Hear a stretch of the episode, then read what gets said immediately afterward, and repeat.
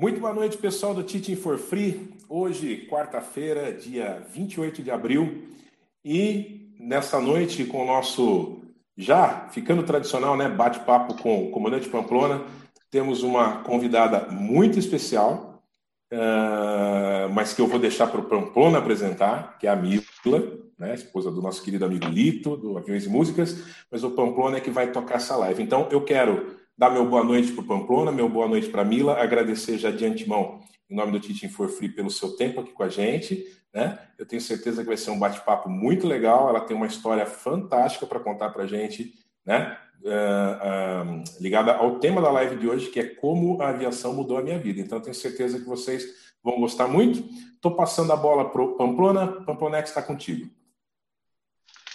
Obrigado, Cassiano. Boa noite a todos que já estão aqui no chat com a gente. Aqui já tem um monte de gente aqui com a gente. Boa noite, Mila. Mais uma vez, muito obrigado pela tua disponibilidade, pelo teu carinho, prontamente ter atendido a solicitação. E eu queria que você desse sua boa noite para o pessoal que está aí com a gente. Boa noite, Cassiano. Boa noite, comandante Pamplona, todo o pessoal do Teaching for Free. Bem, primeiro de tudo, obrigada pelo convite é, muito lisonjeada de participar, porque é um projeto incrível esse que vocês têm, né? Das pessoas que são voluntárias desse, desse projeto incrível. Então, é para mim é uma honra, imagina, poder participar. Eu que agradeço. Não, você tem uma interação, você tem uma história com a aviação que é muito legal e as pessoas precisam conhecer. O, como é que, como é que isso entrou na sua vida? Oi? É, é verdade, é verdade, eu nunca contei sobre isso, viu? Então, por isso é que eu achei interessante, porque eu nunca vi em lugar nenhum. É, as pessoas que convivem com a gente. Exclusivo! É, breaking news.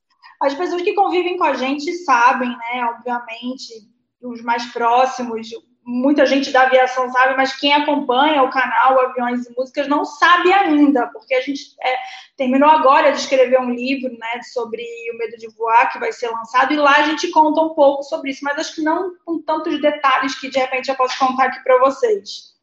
Legal, legal. Mila Seidel Souza, ou Mila Seidel? Não, não, eu não tenho o, sobrenome do Lito. Na verdade, o meu é Mila Seidel, do Vale. Quando a gente casou, eu não adotei o sobrenome dele, porque eu acho que eu, eu sou né, um pouco ultrapassado, não queria mudar o meu sobrenome. Falei, eu não, se você quiser, você que adota o meu. O meu é mais bonito que o seu, então tô Com fora. Certeza. Seidel é muito mais bonito do que Souza, ele é muito Mas, mais imponente. Né? Isso parece. Não, se você quiser, você adota o meu. Aí cada um fica... Seidel? Então, você sabe que eu não sei, assim, é, tem tudo para ser, né? Mas eu, assim, diretamente eu não tenho contato com ela. Minha família é Seidel da Suíça, né? Eu parei aqui no Brasil, na verdade, muito de paraquedas.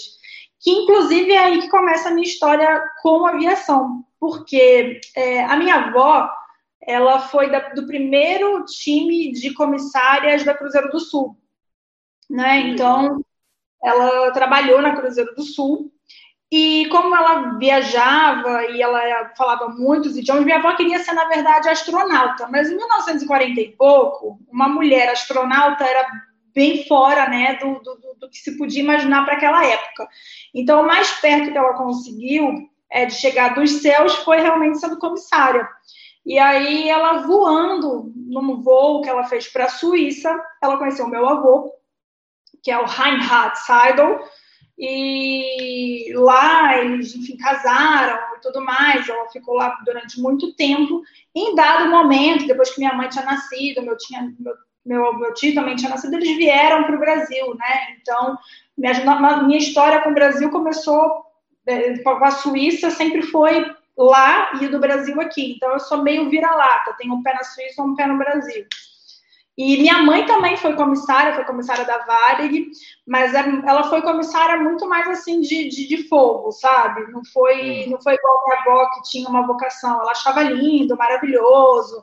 A gente tinha uma família que tinha muitos comissários, então na década de 80, naquele glamour da aviação, ela tanto encheu o saco para ser, arrumaram uma vaga para ela e não durou um ano, viu? Eu sei que ela pediu para sair, não aguentou o rojão de, de jornada, de, de layover e tudo mais. Então, ela ficou pouco tempo. E naquela época era muito mais tranquila.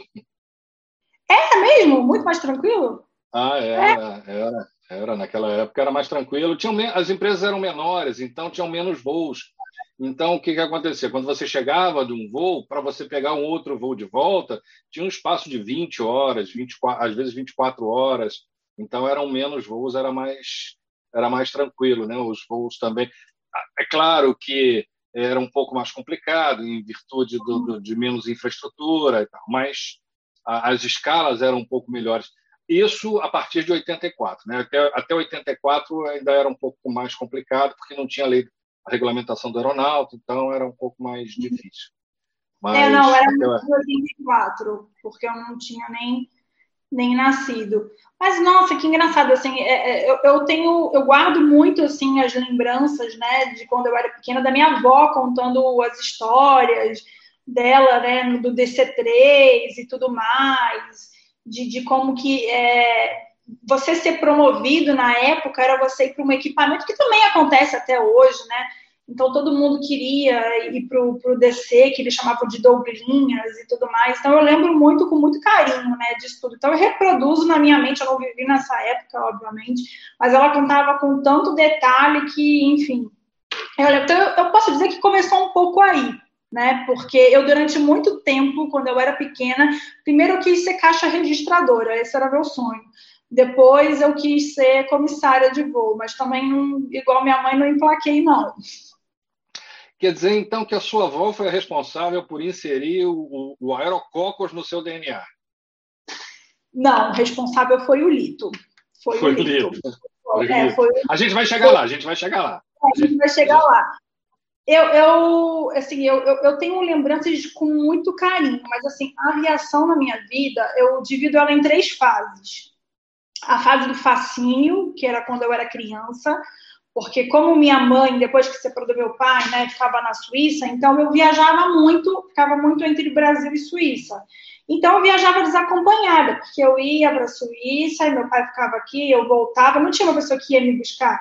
Então eu viajava com aqueles cartões assim imensos, né, menores. É, e naquela época, a gente, os menores desacompanhados, eles eram promovidos, né? Recebiam é, uma promoção que vai ficar na, não na primeira classe, mas tipo uma executiva, era uma segunda classe, não era executiva que tinha, acho que era primeira classe, segunda classe, executiva. A gente ficava ali porque os comissários conseguiam vigiar a gente melhor Isso. e sempre íamos na cabine. Então eu lembro muito, assim, é, naquela época não existia celular, a gente não fazia selfie, é, câmera fotográfica era com 12, 36 filmes, a gente ficava aguardando para tirar, né, quando chegasse. Mas, nossa, como eu lembro de entrar, principalmente viajava muito na antiga Swissair, então eu ia lá dentro do cockpit, dado o momento, à noite, chamava assim, ah, você quer ir no cockpit, né? Eu falava, Nossa, quero. Aí é sempre eu lá com aquele negocinho, aí eles botavam um cap na minha cabeça, eu via aquele monte de botão. Que, que criança não gosta de botão, né? Botão cheio de luz. Aí via assim o nariz do avião furando as nuvens, era incrível, assim, para mim era um fascínio, eu amava, fazia parte né, das minhas férias, no momento que eu viajava sozinha e desembarcava no aeroporto de Frankfurt, tinha que pegar os carrinhos. Então, era, era, um, era um mundo incrível, né? Não tem como não se fascinar. Isso você tinha... Olha, eu fiz isso muitas vezes, tá? Eu, eu comecei de que idade a que idade? Eu acho que de 8 a uns 16, de uns 8 a uns 16 eu, eu fiz bastante, na década de 80, né? Então, eu voei bastante ali. E aí, depois dessa fase de fascínio, bem depois, eu ainda adolescente ainda curtia. Deixa eu só pedir para você, deixa eu só pedir para você abrir de novo um pouquinho mais a sua, a sua, a sua... Tá Isso, pronto. Tá perfeito agora. Então, é... e aí, aí depois dos 16, depois já continuei curtindo, continuei curtindo porque o avião ele era fazia eu, eu entrava nele para viajar, para viajar de turismo, viajar de férias, né? Então era uma, duas vezes no ano. Eu sempre viajei bastante por conta de ter família fora, né? Então eu ficava ali me revezando e tudo mais. E foi passando, normal, eu gostava, até que eu fiz direito, né? Me formei em direito e tudo peraí, mais. Você eu tá dei... indo muito rápido. Peraí, peraí, peraí, peraí, que você está indo muito rápido. Você, você tá indo muito rápido. Peraí, peraí. Você é carioca, nascida carioca. no Rio. Sou carioca da Gema. Sou, nasci no Rio de Janeiro, é, no Leme, assim, né? Assim como, assim como eu, né? É, eu vi uma vez Nossa. uma camisa do Léo do Léo Jaime, é, ah. que o Léo Jaime se mudou para São Paulo. Léo Jaime, né? O cantor, ele se mudou para São Paulo e ele usava uma camisa assim, mais um carioca fazendo São, ajudando São Paulo a crescer. Então, ah, é, é, o nosso caso, né? A gente tem fama de preguiçoso, a gente tem fama que né, faz um estrabigo, mas nada, a gente é esperto, a gente consegue fazer um, a, a, roda girar, eu costumo dizer, o carioca é. precisa de energia, né, para botar a roda para girar. Eu acho, eu acho que essa combinação de São Paulo e Rio, elas, elas trazem, digamos assim, o comprometimento mas com o azeite para que a roda funcione, né? Senão, só o comprometimento ele fica meio engessado e só, só o azeite também ela fica meio sem controle. Então, eu acho que esse mix ele, ele fica legal. Deixa eu te perguntar, você nasceu no Rio do Leme? No Leme, sim. Hum? Naquele é, cantinho. Eu conheço, eu conheço bem o Leme. Menina, menina do Rio ali, Praia do Leme. Cresceu ali. Praia é, Praia do Leme. Descia ali. O Leme ele é um pouco de. O Leme e a Urca, né? O Leme é uma cidade do interior. Uma cidade do interior, em que você tem conta na, na, padaria, você conhece todo mundo, a pessoa morre, nossa, todo mundo fica sabendo. Então, é realmente uma cidade do interior. Mas eu confesso para você, já estou em São Paulo há alguns anos, né? Uhum. E eu me adaptei muito a São Paulo, mas muito, assim, eu amo São Paulo, de jeito que eu, tô, eu sou uma carioca que já estou corrompida, é, sabe? São dois, são dois, são dois. Eu também, eu também estou é. muito adaptado a São Paulo. Tô, eu há 23 anos, vou para 23 anos em São Paulo e eu gosto muito. Aí você cresceu no Leme, ali, praia, tal, sei lá, e foi, ficou, viajava para ir ver teus avós, ver teu, teu pai que morava lá, né? E aí, sua mãe. E aí você foi fazer faculdade. Aí largou a aviação, quer dizer, a aviação fazia parte daquelas férias, fazia parte daquela, daquele momento de lazer das férias, de, de viajar, de ver a, a, turma lá. Mas não era o teu dia a dia. Aí você foi fazer faculdade de Direito. Fui fazer Direito, né? É, aí... Não, não, eu não fiz Direito na PUC, não. Eu fiz Direito na Estácio. É, e aí eu fui fazer direito, né? Fiz direito e tudo mais. A princípio eu, fui, eu, eu, eu tinha passado para fazer é, jornalismo na, na UFRJ. Mas assim, eu não eu, eu prestei jornalismo, mas eu não queria muito assim. Eu não sei por que, que eu fiz isso, sabe? Engraçado, a minha patroa, a minha mulher também, ela fez de jornalismo, é. depois ela descobriu que ela não queria ter feito jornalismo. É. Eu fiz, eu fiz jornalismo porque eu, a, a, questão de produção de TV me fascinava muito. E eu acho que meu objetivo muito era assim, ver aquilo meio de Fátima Bernardes e tal. E aí, quando você vai entender a fundo o que, que é de fato jornalismo, que é muito difícil você chegar lá, aquilo me deu uma desanimada. Né? Então, eu cheguei a fazer junto com o direito, eu fiz um período de jornalismo. E assim, é, sendo muito sincera, né, eu, eu desanimei e tudo mais, mas eu fui muito incentivada também pela minha avó. Minha avó foi uma pessoa que teve muito, muito, muita influência na minha vida. E o sonho da minha avó era que eu fosse advogada. Né? Ela queria muito que eu fosse advogada. A, a sua avó comissária? Olha isso. Eu falava alemão, né? Eu falo alemão. Falo. Hoje em dia eu não falo mais tanto francês, não, mas falo um pouco de francês, falo inglês bem. E muito ela lindo. falava. É, eu dou, dou uma enganada em tudo um pouco. E aí ela queria muito que eu fosse advogada. Ela falava que eu tinha uma lábia muito boa, que eu era muito bom no, no poder de convencimento e papapá, papapá, papapá. E eu fui realmente muito influenciada pra, por ela. E a verdade é que eu me dei muito bem no direito durante muitos anos, tá? É, eu desde muito cedo, no, acho que no primeiro período eu fiz estágio, eu fui efetivada no primeiro período, você tem ideia, assim, realmente... Você exerceu, então, o direito? Você Exerci. exerceu... Foi, foi, sua carreira? Até eu conhecer o Lito, eu exerci a vida inteira. Só que eu nunca fui advogada litigiosa, que, que nada mais é do que assim, que aquela que vai no tribunal, que defende causa. Não, eu sempre fui corporativa. Minha especialidade sempre foi empresarial, né? Fazer due diligence, incorporações de empresas, contratos internacionais. Então, era uma outra pegada né? É uma pegada realmente muito mais de consultoria jurídica, empresarial e tudo mais. E eu fiz uma carreira uma carreira bem sólida é, ali dentro, né? Então, eu trabalhei em grandes empresas durante muitos anos. Nenhuma ligada à aviação? Não, nunca. Nunca, nunca, nunca. Eu trabalhei em empresa americana durante muitos anos. Trabalhei, trabalhei numa grande empresa brasileira também durante muitos anos. Enfim, numa agência internacional. E minha carreira foi muito consolidada e eu sempre galguei muito é, dentro é, desse, desse mundo corporativo, né? Tanto que tem muita gente você vai lá buscar a Mila Sada, você consegue encontrar é, é, reportagem de mim, ah, uma mulher que se destaca no mundo empresarial e não sei o quê. Não, então, desde muito nova, eu entrei. E eu sempre fui muito assim, com é, sangue nos olhos, sabe? Eu queria, eu tinha muitas aspirações para minha vida.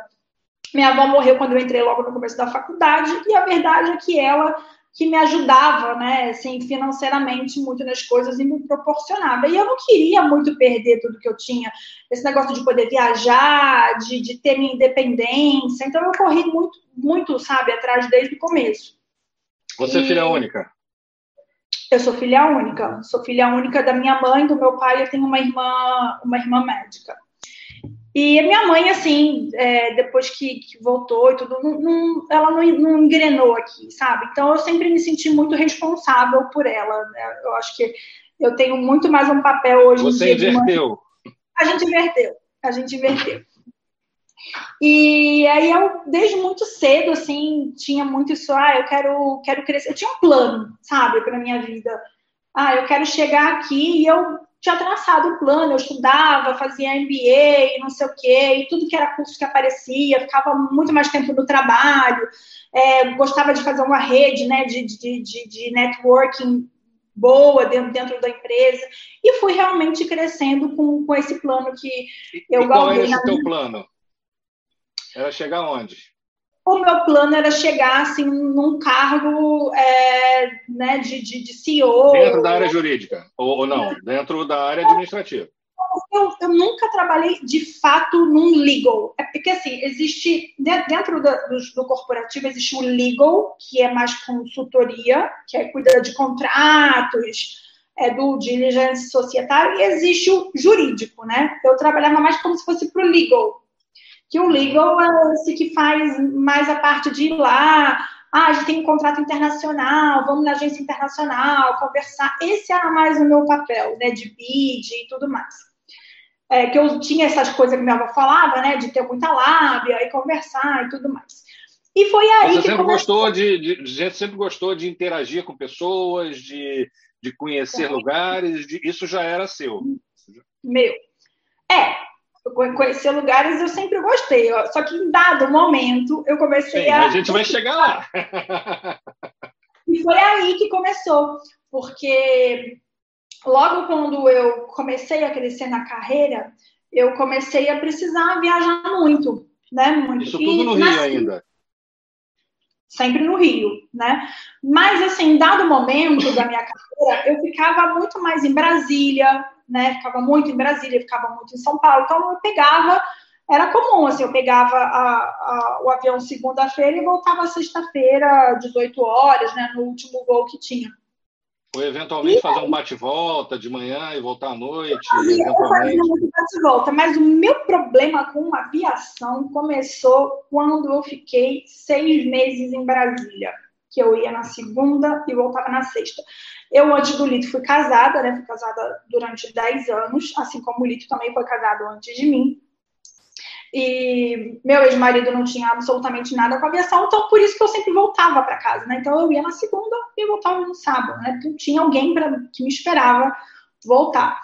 E Brasília tem um trecho que você indo de Rio, do Rio para Brasília, que é muito turbulento muito turbulento. É, ali em cima de. Um pouquinho antes de BH, ali, naquela região. Meu, mas aquilo sacode. É o CB muito. de Barbacena, é um CB que mora ali em Barbacena.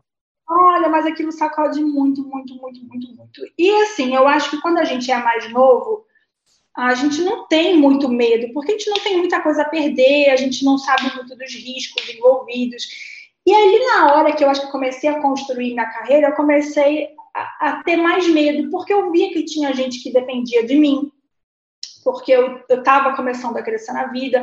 E, a, e o avião nessa altura, a... nessa altura, a sua mãe já estava realmente você tomando conta dela, assim. Você tinha o teu marido que, que te esperava. Ela comigo na época. Minha mãe. Você não era... era mais, como a gente diz no Rio, você não era mais pipa voada. Você tinha uma linha ah. que te amarrava, né? Você tinha uma âncora, né? Total, total, total.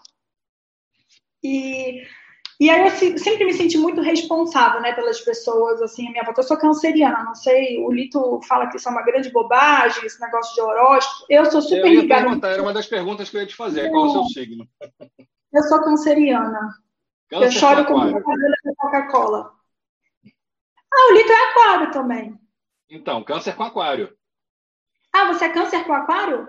Não, não, não. Você é câncer e o Lito é aquário. Isso, e você? Eu sou. Minha mulher diz que dorme com um e acorda com outro. Eu sou geminiano.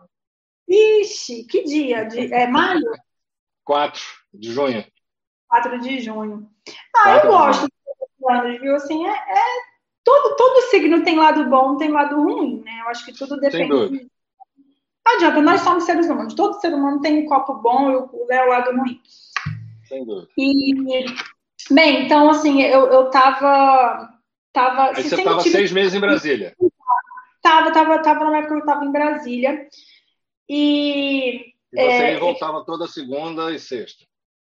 Ia voltava toda segunda e sexta. E aí eu comecei a ficar um pouco desconfortável, viu? Assim, passar nas turbulências. Começou... turbulência. Foi, foi, foi, foi aos poucos. Eu não vou dizer assim, ah, foi de uma vez por todas. Mas eu viajava sozinha, né? Sempre viajei sozinha. Eu, eu, tinha uma semana um pouco solitária, muito embora eu encontrasse com as pessoas. No final do dia eu chegava no hotel, dormia sozinha, voltava, né? E é, eu estava assim numa fase cansada, porque eu estava trabalhando muito. Eu tinha muita energia, né? Como, sabe, eu tinha muita, mas eu estava cansada também. E aquilo me desgastava muito, mas muito. E foi muito aos poucos, né? Eu comecei a sentir o desconforto, uma turbulência. É, aí até que um dia, hoje em Aquilo dia... começou a não ficar legal para você, né? Aquilo legal, legal. começou a criar uma expectativa que você, bom, eu vou voar na segunda-feira, eu vou não, voltar na sexta, vou passar mas... por aquela sensação. Eu tenho vergonha de contar hoje em dia não, as não coisas. Não precisa ter vergonha. Não, Mas, de maneira assim, nenhuma. Você já deve sei... ter bebido, você já deve ter tomado remédio para dormir. Não, beber eu nunca bebi, não. E nem tomar remédio. Por mais engraçado, mas eu fiz coisas horríveis. E você vai, vai rir. É, Pegar na mas... mão do, do, do, vizinho. Ah, sim, não, isso direto. E pra você ter ideia, né, na, na, na última empresa que eu trabalhei, eu só voava, eu já estava num cargo maior, eu só voava se alguém fosse junto comigo. Era, todo mundo conhecia, era uma empresa gigantesca dessas americanas que tem que pegar aprovação para voar, e todo mundo sabia. Eu cheguei num momento tão delicado, assim, eu, é, quando eu tinha que voar, os cabelos caíam, assim, muito, eu desenvolvi gastrite, foi horrível, horrível, horrível, horrível mesmo, porque eu nunca deixava de ir, porque eu sabia... Isso por causa de voar. De voar. Porque Aquela ansiedade dessas... de voar. Isso, numa sexta-feira, eu voltando de Brasília, isso foi em 2012, tá? Então, não, desculpa, foi 2010. 2012 foi o negócio do livro. Então, em 2010, eu estava numa sexta-feira voltando de Brasília, eram mais 5 horas da tarde. O tempo estava muito ruim em rota, muito ruim, muita chuva, muita nuvem cinza. É, era que horas que você falou? Eram mais 5 horas, mais ou menos. Eu não, não lembro ao certo, mas. Mais eu... ou menos. Nossa, não, não vou lembrar realmente devia qualquer verão, verão. um sintômetro, mas eu lembro muito, era sexta-feira, então eu só voltava na sexta-feira mais pro finalzinho da tarde, então devia ser isso, vai entre quatro e seis horas no máximo. E eu tava voltando, e tava muito, e foi assim, foi horrível, daquela, daquela, daquelas sensações, né, que cai, que vem negócio, e nananã, e tudo mais. E aí, Santos Dumont sabe como é que é. Ele veio, pum, tentou pousar, não conseguiu, subiu, tentou pousar de novo, não conseguiu, subiu. E aí ele começou a sobrevoar, sobrevoar, sobrevoar, e aí ficou nesse, aí nesse dia específico, que hoje eu falo, eu falo, meu, ele só arremeteu, mas ali para mim foi muito ruim. Eu, eu me senti numa situação de insegurança, de impotência, de ai meu Deus, o Santos Dumont é perigoso, ele vai tentar pousar aqui de novo, e a pista está escorregadinha, e vem todos aqueles fatos que a gente já viu e viveu algum dia na mídia, a sombra, né? E é aquela história, eu sou uma pessoa que controlo muito as coisas. Então, quando eu entro no avião, esse controle ele vai por água abaixo, porque eu não tenho controle de nada. Eu não sei se o cara está no cockpit, se ele é bom, eu não sei se ele fez o curso, se ele passou da validação, quantas horas de voo ele tem, se ele está prestando atenção, se ele está preocupado com a mulher. Então, isso me deixava muito insegura. E foi a partir desse dia que eu desenvolvi de fato uma fobia de voar. E isso virou um problema na minha vida. Virou um problema porque. Foi um marco isso. Foi um marco. Eu comecei realmente a ficar doente. Mas assim, eu fiz um buraco na cabeça de tanto cabelo que caiu. E esse emprego, ele realmente exigia que eu fosse para Brasília. E eu falava, meu, eu não quero ir para Brasília, porque. E eu, enfim, né, desenvolvi um problema com o Brasil. Quer dizer, o teu fim e de semana já, já ficava ruim em função da segunda-feira que vinha e que você teria que voar. Isso. Aí, na época, minha mãe, eu falei, falei, eu não vou aguentar, gente, eu, eu vou sair do emprego. Todo mundo, pelo amor de Deus, eu falei, não, eu tenho dinheiro, eu para guardar, eu aguento um pouco, eu vou procurar outro emprego. E isso aconteceu. Eu não aguentei sabe, o, o, negócio de ficar indo para Brasília. Eu cheguei, chamei, eu não quero mais para Brasília, me aloca para outro lugar. Não, você é a melhor, porque tinha um negócio de network, de conversar, de fazer o log, nanana, e eu era muito boa nisso. E eles estavam numa fase de entrada de contratos públicos e tudo mais. Então, é, é, é, eu era a pessoa mais indicada para ir. E até que eu falei, para mim não dá mais. E eu tinha vergonha de dizer que não, que era por conta do avião. Eu não tinha coragem de dizer. As pessoas sabiam que eu tinha medo, mas eu ficava arranjando outras desculpas. Eu tinha realmente, eu me sentia fraca em assumir que o avião tinha sido estava sendo um problema. Eu inventei uma desculpa qualquer. Eu saí do emprego e comecei desesperadamente a procurar é, um outro trabalho. Não, que terapia, procurar outro trabalho. Eu estava tranquila, eu estava em terra, eu ficava ótima. Meu problema era entrar no avião. Aí eu fiz terapia também tudo mais, mas como eu não estava voando, não estava ótima. O cabelo voltou, meu, meu buraco selou, nananã. Voltei, entrei numa multinacional americana. Não deu um mês que eu estava lá, começou. Vai para São Paulo, vai para não sei onde, vai para Minas. E aí começou a voltar. E eu falei, meu, o que, que eu vou fazer? Porque assim, ou eu mudo de profissão, ou eu não sei o que, que eu vou fazer, sabe? Eu não, eu, faz parte do meu trabalho, eu preciso voar. E aí, nessa época, eu fiz terapia, eu fui psiquiatra, minha mãe me levou num centro, o centro espírita fez operação espiritual em mim. Tudo que você pode imaginar, eu fiz. Eu, eu li muitos livros de aviação, eu comprei, eu tenho aqui, ó. Essa parei para mostrar para você. Esses aqui são todos livros da época que eu tinha medo de voar. Ó, voe feliz, voar sem medo, tudo dessa, tudo é bem, ó, não sei se dá para ver, velho. Sim, dá, dá. Olha quantos eu li. Nossa. Vários. E aí eu tentava fazer de tudo e, e até que foi realmente piorando. Eu estava vendo o dia que eu não ia conseguir entrar no avião e aí eu falei, olha, gente, eu avisei no meu trabalho que eu tenho um problema muito sério com o avião. Então, assim, não me botem para voar, porque eu passo mal e tudo mais. E aí eles começaram, né? De novo, eu tinha que viajar muito, falaram assim, e se a gente botar alguém para ir com você? Aí eu me dava uma certa segurança, Mas eu sempre fazia escândalo dentro do voo, ficava passando mal, gente, eu vou morrer. Eu tinha síndrome do pânico dentro do voo. Falava, meu coração, ah, meu Deus, o, o piloto está virando muito, vai, vai virar o avião, essa curva está muito para cá. Eu ficava tentando imaginar o que, que ele estava fazendo e era e, um quando, e quando a síndrome se manifesta, isso é incontrolável, né? Você não tem. Incontrolável. A ponto de passar a comissária falar, pelo amor de Deus, não fala para esse para esse piloto que a gente tem que voltar porque não está em condição. E aí trazia gelo, eu chupava, a mulher estava do meu lado, aí não sei o quê. Era um, sempre um auê. E eu já era conhecida na minha empresa por a chefe que tinha que carregar os funcionários porque morria de medo de voar e eu era motivo de chacota e eu mesmo já fazia piada de mim porque a gente também tem que ser inteligente né? então eu já adiantava a piada para não ser tão tão tão tão chacoalhada e foi muito sofrido, muito sofrido. Então eu ia, mas sempre sofrido, e eu fui fazer um voo que foi assim marcante. Foi, tiveram dois, foi aquele um outro que eu fui fazer em Buenos Aires, que, gente, eu. A, gente, voo de Buenos Aires não tem voo bom, né? Por quê? Tem ali os Andes e tudo mais, aí passa por cima, que nem na Suíça, você vai para lá, você passa em cima dos Alpes, chacoalha tudo.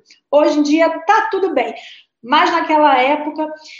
E aí, foi é, aí. Buenos Aires, Buenos Aires não tem, não tem os, os Andes, tá? A gente, os Andes ficam distantes, mas tem as frentes frias, todas elas vêm. Quando você vai para Buenos Aires, tem sempre alguma frente fria que você vai cruzar. A não ser que Sim. seja no inverno, que elas ficam mais baixas, mas se for qualquer outra época do ano, você vai passar por alguma frente fria que está no meio do caminho. Ou está por lá, Sim. ou está no sul, ou já está aqui no sudeste. Então, é, é realmente. E, e, quando não tem é, frente fria tem uns ventos muito fortes que podem provocar turbulência. Às vezes o céu está claro e aquilo balança mesmo, é verdade. Você tem Sim. toda razão. E aí, é, foi ali, nesse dia, que viram que o meu problema era realmente grave. Eu ia fazer um curso em Buenos Aires de Contract Management e eu estava indo com várias pessoas da equipe, eu acho que 12 pessoas da equipe, a gente estava no voo da Gol, inclusive, se eu não me engano. Era da Gol? Era da Gol. E eu sentei, e na hora que eu sentei na janela, todo mundo já fica querendo olhar para ver como que vai ser a minha reação, né? Na hora que eu olhei assim pro lado, na asa, me tinha um mecânico descendo e ele estava colocando um negocinho ali. Na hora que eu olhei, eu falei, Felipe, que estava sentado do meu lado, esse cara tá remendando esse avião. Aí ele olhou, ele falou: Nossa, tá remendando mesmo. E aí, ele que não tinha medo, começou a entrar comigo. Eu falei: Meu, esse avião tá muito velho, eles estão remendando. Olha só, ele tá botando silver tape no avião. Então, aquele, o Lito tem um, um, vídeo, a maioria dos vídeos que o Lito tem sobre isso é tudo inspirado em mim, né?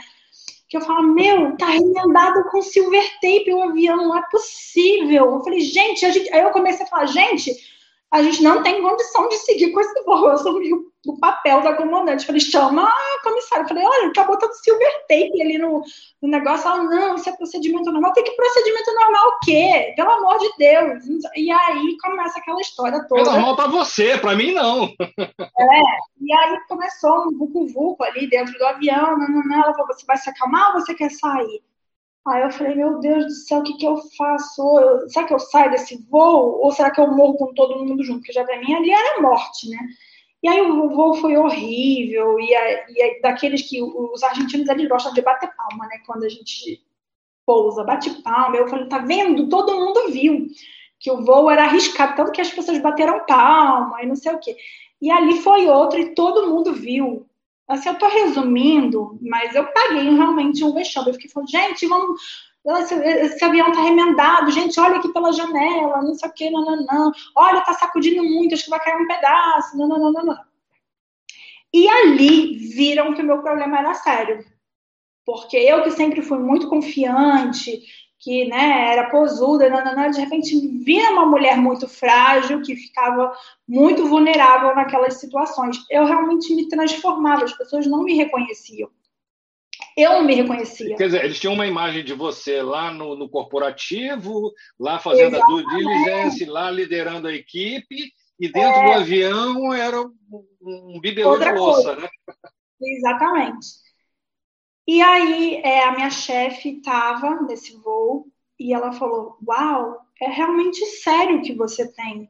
Eu falei: É sério, eu sempre disse que é sério, eu sofro, né? Eu sofro muito.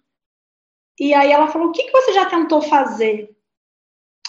Eu falei: Olha, eu já tentei de tudo, já fiz, já li livros, já fiz terapia, já tomei remédio. Eu não tomava muito, mas quando o voo era muito longo, eu tomava um pouquinho.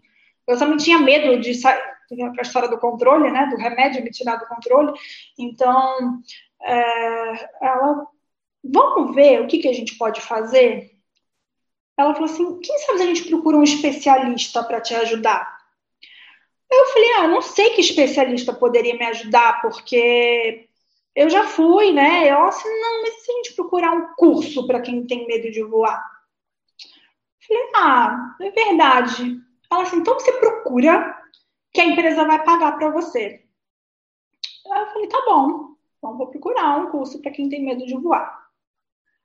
E nessa época, né, foi, coincidiu muito que eu estava é, no fim, eu estava numa fase muito ruim do meu relacionamento, né? Eu estava em processo de separação mas por motivos financeiros a gente morava, ocupava a mesma casa, em quartos uhum. de cada Então era muito ruim. Então, às vezes eu queria mais sair e ficar fora, né, por motivos de, enfim, de estar naquele relacionamento. Não conviver, não conviver. É, não conviver. E aí ela... Só que você, para sair, para ficar fora, implicava no avião. Implicava entrar no avião. E aí ela, né, super, super é, me apoiou e tudo mais. E nessa época, a minha irmã, ela estava fazendo pós-doutorado em Lyon, né, na França. E ela tinha também se separado, também ela, ela, era casada com um médico, ela tinha, já estava assim, é, não, não só separada de corpos, ela já estava divorciada, e ela estava vendo assim a minha situação e tudo mais. E aí eu, eu tinha falado para minha chefe, eu vou, eu vou procurar, mas eu não tinha muito tempo de procurar, sabe? Eu também não levava muita fé que tivesse alguma coisa que fosse, que, que fosse dar certo. E aí, no dia 1 de julho, muito próximo ao meu aniversário, eu faço aniversário dia 10, a minha irmã me mandou um e-mail, eu recebi um e-mail assim da minha irmã. É, comprei para você. Era uma passagem aérea para eu ir visitar ela em Lyon. E aí eu falei, meu, que presente de grego é esse? Você quer me botar para viajar sozinha, atravessar o Oceano Atlântico? Eu falei, você tá pra louca. Lyon, ainda pegar dois aviões, né? Dois aviões. Eu fui daqui para Portugal, né? É, para Lisboa, e de Lisboa eu peguei um voo menor e fui para Lyon. E aí eu falei, não vou, ela não. E as pessoas, quem nunca voou comigo, não entendia muito. E a minha irmã nunca tinha voado comigo. Ela ouvia do que eu falava, mas ela nunca tinha presenciado. Ela não. não conseguia quantificar o teu pavor. Não, não conseguia. Para de bobagem, você tem que vir. E ela tinha comprado para eu, ir eu ir no dia 23 de julho e voltar no dia 23 de agosto. Eu falei, meu, você nem me pergunta se eu tenho férias, se eu posso ir, não sei o quê. Só que realmente eu estava num, num, num é, numa situação muito crítica, assim, eu estava triste e as pessoas viam que eu estava triste, né? Por conta do negócio do voo, que estava fazendo mal, por conta da separação, que a gente estava naquela fase, né? Tipo, meu, seu, vai para cá, vai para lá. E é triste, não, você nunca fica feliz quando você termina um relacionamento, né? É, da pessoa, bem ou mal, pode não ter dado certo, mas tem que ir embora, dá, dá uma tristeza. E aí ela falou, eu falei, o que, que eu vou fazer? Aí eu fui, né? Falei, gente, eu vou tirar um, um mês de férias, eu preciso resolver minha vida, vou, vou para visitar minha irmã lá em Lyon e tudo mais. E vou ver se eu resolvo também esse problema que eu tenho de voar, vou procurar um curso, enfim, botar minha vida né, nos eixos. E nessa época eu pensava já em vir para São Paulo, né? Era uma solução assim que eu via para tentar mudar a minha vida, sabe, de vez assim. Eu estava cansada de tudo que estava perto de mim, então eu estava começando a tentar uma transferência para São Paulo. Tinha um projeto que eu já estava trabalhando, então estava indo eventualmente. A tua empresa e... atuava tanto no Rio quanto em São Paulo? Sim, ela é uma empresa americana muito grande, a Accenture, Accenture, né? E eu estava já mexendo os meus pauzinhos para é, uma transferência que estava já encaminhada, né? E aí eu falei, e aí, o que, que eu faço agora, né? Faltam 23 dias, eu preciso entrar nesse avião, mas já tinha muito tempo que eu não viajava sozinha, né? Eu sempre tinha alguém para viajar do meu lado e mais do que isso, é, eu não fazia mais voo transoceânico assim fácil. Eu ia para os Estados Unidos, porque eu sempre tive muito medo de pousar na água. Aí entra o outro vídeo do Lito, que é o Etox. Isso dá problema no meio do mar. Porque eu tinha muito medo. Falava, meu, daqui para lá, se der um problema no meio do mar, aonde vai ser esse pouso de emergência? Esse pouso na água. Quer dizer que se fosse daqui para a América, não tinha problema, porque aí é claro, só terra. No meio da Amazônia, super, super tranquilo. Não é que é tranquilo, mas eu achava não tão ruim quanto um voo transoceânico. Entendi. E aí, aquele mapinha que você vai acompanhando, eu ficava obcecada nele. Assim, eu nunca consegui ver entretenimento de bordo. Eu ficava assim, meu Deus, vai, anda mais um pouquinho, vai, sai, sai, sai da água, vai pra terra, vai pra terra. E aí aquilo não andava nunca. E eu falava, meu, a gente está 80 horas aqui em cima das águas, não sai isso nunca, não termina nunca, pelo amor de Deus. E isso foi realmente sendo um problema tão grande que eu tive. Eu nunca tive problema, tive pico de pressão. Fui parar no hospital duas vezes, do dia 1 ao dia 23. Tive pressão de 19 por 12, nunca mais tive. Tive só naquela situação, que eu falava, eu não vou dar conta, eu não vou conseguir. E aí, no dia é, 19 de julho, eu, eu nunca tinha procurado informações na internet, porque eu tinha medo da internet. Eu achava que na internet. Eu, eu sempre preferia, assim, coisas que me dão medo, eu prefiro, sabe, não saber. Então, assim, se eu tenho uma doença, eu prefiro não saber muito quais são os sintomas, porque senão daqui a pouco eu começo a sentir, passar mal. Então, eu prefiro desconhecido, morrer na ignorância. Então, e 19 internet... de julho, você, você se deu de aniversário de presente? É, no dia faltando quatro dias para minha viagem, eu falei, eu estava assim pro computador, eu falei, ai meu Deus, vou, vou, vou ver sobre esse negócio do voo sobre as águas, né? E aí a primeira coisa que eu pensei foi, eu vou procurar aqui para ver se turbulência derruba avião. E eu digitei, turbulência derruba avião. E a primeira no top 1 ali do Google, a primeira coisa que apareceu foi turbulência não derruba avião. www.aviõesemusicas.com.br Eu abri essa matéria, uma matéria acho que de 2012, que era nessa época, e eu comecei a ler essa matéria, né? Não existia o canal, né? não é nada disso. Eu comecei a ler. Era o blog ainda. Hã? Era, Era blog. blog. E eu comecei a ler e aquilo me deu uma tranquilidade, tranquilidade tão grande.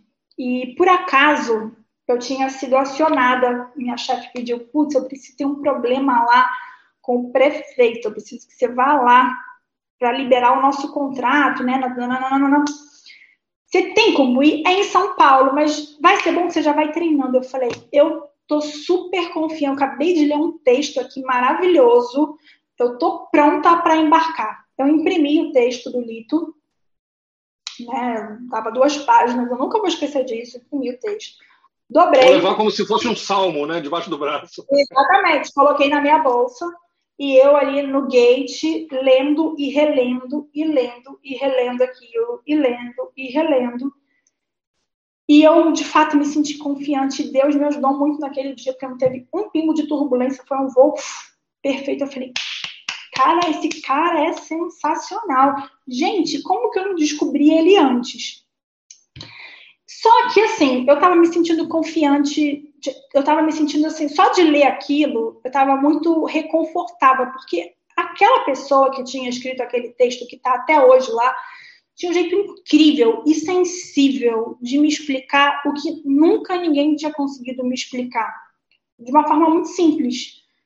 E que eu me fazia me sentir até patética por tudo que eu já tinha feito. E eu falei, meu, eu acho que esse cara, eu posso contratar ele. Eu acho que ele pode ser o cara que eu vou contratar para me ajudar nesse curso. porque eu preciso também, já vou quero contratar ele logo, né? Eu vou daqui a quatro dias, quem sabe ele não me ajuda nesse negócio dos voos transoceânicos. O Lito já tinha o coach de, de, de, de, treinamento? Não, pra... não, tinha nada, tinha nada. Ele e só fazia eu, o blog? Só o blog, só trabalhava e fazia o blog. E aí, um dia eu li, sei lá, eu acho que eu fiquei mais 12 horas sentadas lendo o máximo de coisa que tinha no blog, sabe? Eu falei, nossa, por que eu não descobri isso antes? Esse cara, ele não fala o que os jornais falam, né? Ele não, não me deixa com medo. Pelo contrário, eu me sinto segura lendo ele. Que incrível. E aí comecei a ler, ler, ler, ler, ler. E eu procurando, caçando em algum lugar para mandar um e-mail e não achava. E aí, num post muito antigo, se eu não me engano, acho que de 2006, alguém tinha escrito alguma coisa, ele não, muito pouco conhecido na época, ele respondeu dando o e-mail dele. Falei, vou tentar nesse e-mail. Olha só, a gente estava em 2012, eu voltei para 2006 anos, olha quanto eu li. Você achar... leu seis anos de blog. Seis anos de blog. E aí eu falei, putz, eu vou tentar nesse e-mail. Eu mandei um e-mail do meu e-mail corporativo, para ele ver que eu não era uma maluca, simplesmente, né? Que eu tinha uma vida, era uma pessoa séria. E escrevi: Oi, tudo bem? Então, é, eu encontrei você aqui, eu tenho um problema muito sério com medo de voar, eu vou viajar no dia 21, eu preciso muito de ajuda. E aí mandei para ele tudo que eu já tinha, porque eu não advogada, né? Então, você escrever textinho, eram textos assim gigantes, olha, comprovando tudo, olha todos os livros que eu já vi, eu já li a teoria tal, já vi não sei o que, bibibi, bababó. Era, era uma inicial de processo que você fez, né? Era uma inicial, é, escrevi assim, negócio mostrando foto e tudo que você pode imaginar. E falei, ah, eu, eu, eu óbvio, eu vou pagar você, né, eu, eu, eu, tenho recursos na empresa e tudo mais, só, só me diga se você emite nota, faz recibo, tá, tá, tá. e Lito me respondeu, isso foi no dia 21, me respondeu no dia 22. Bem no final do dia, eu já estava assim enlouquecida, que ele não ia me responder. Ele me respondeu no dia 22, no final do dia, do jeito bem lito de ser. Bem aquela linguagem aeronáutica, né? Afirmativo. Posso falar é, 12, é, como que é? Tenho, eu estou numa escala e posso falar apenas 23 horas. Não tinha, não tinha abraço, não tinha obrigada, não falava o valor do negócio. Eu falei, meu, que cara antipático. Pelo amor de Deus. Escreve tão bem e me manda um e-mail desse, né? É, eu falei, não, esses caras são tudo antipáticos, né? Pelo amor de Deus. Só porque ele entende de avião, ele tá metidozinho, né? Tipo, eu falei, ah, tanto faz se ele é metido ou não, contanto que ele me ajude, tá mais do que bom. Eu falei, ah, tudo bem, então pode ser no horário que você quiser e tal, papapá. E eu não tinha, né? Então não tinha vídeo, não tinha foto. Então eu construí na minha cabeça um mito que era Imaginário. um cara arrogante, arrogante, inteligente, sarcástico, todo engomadinho, não sei o que, não, não, não.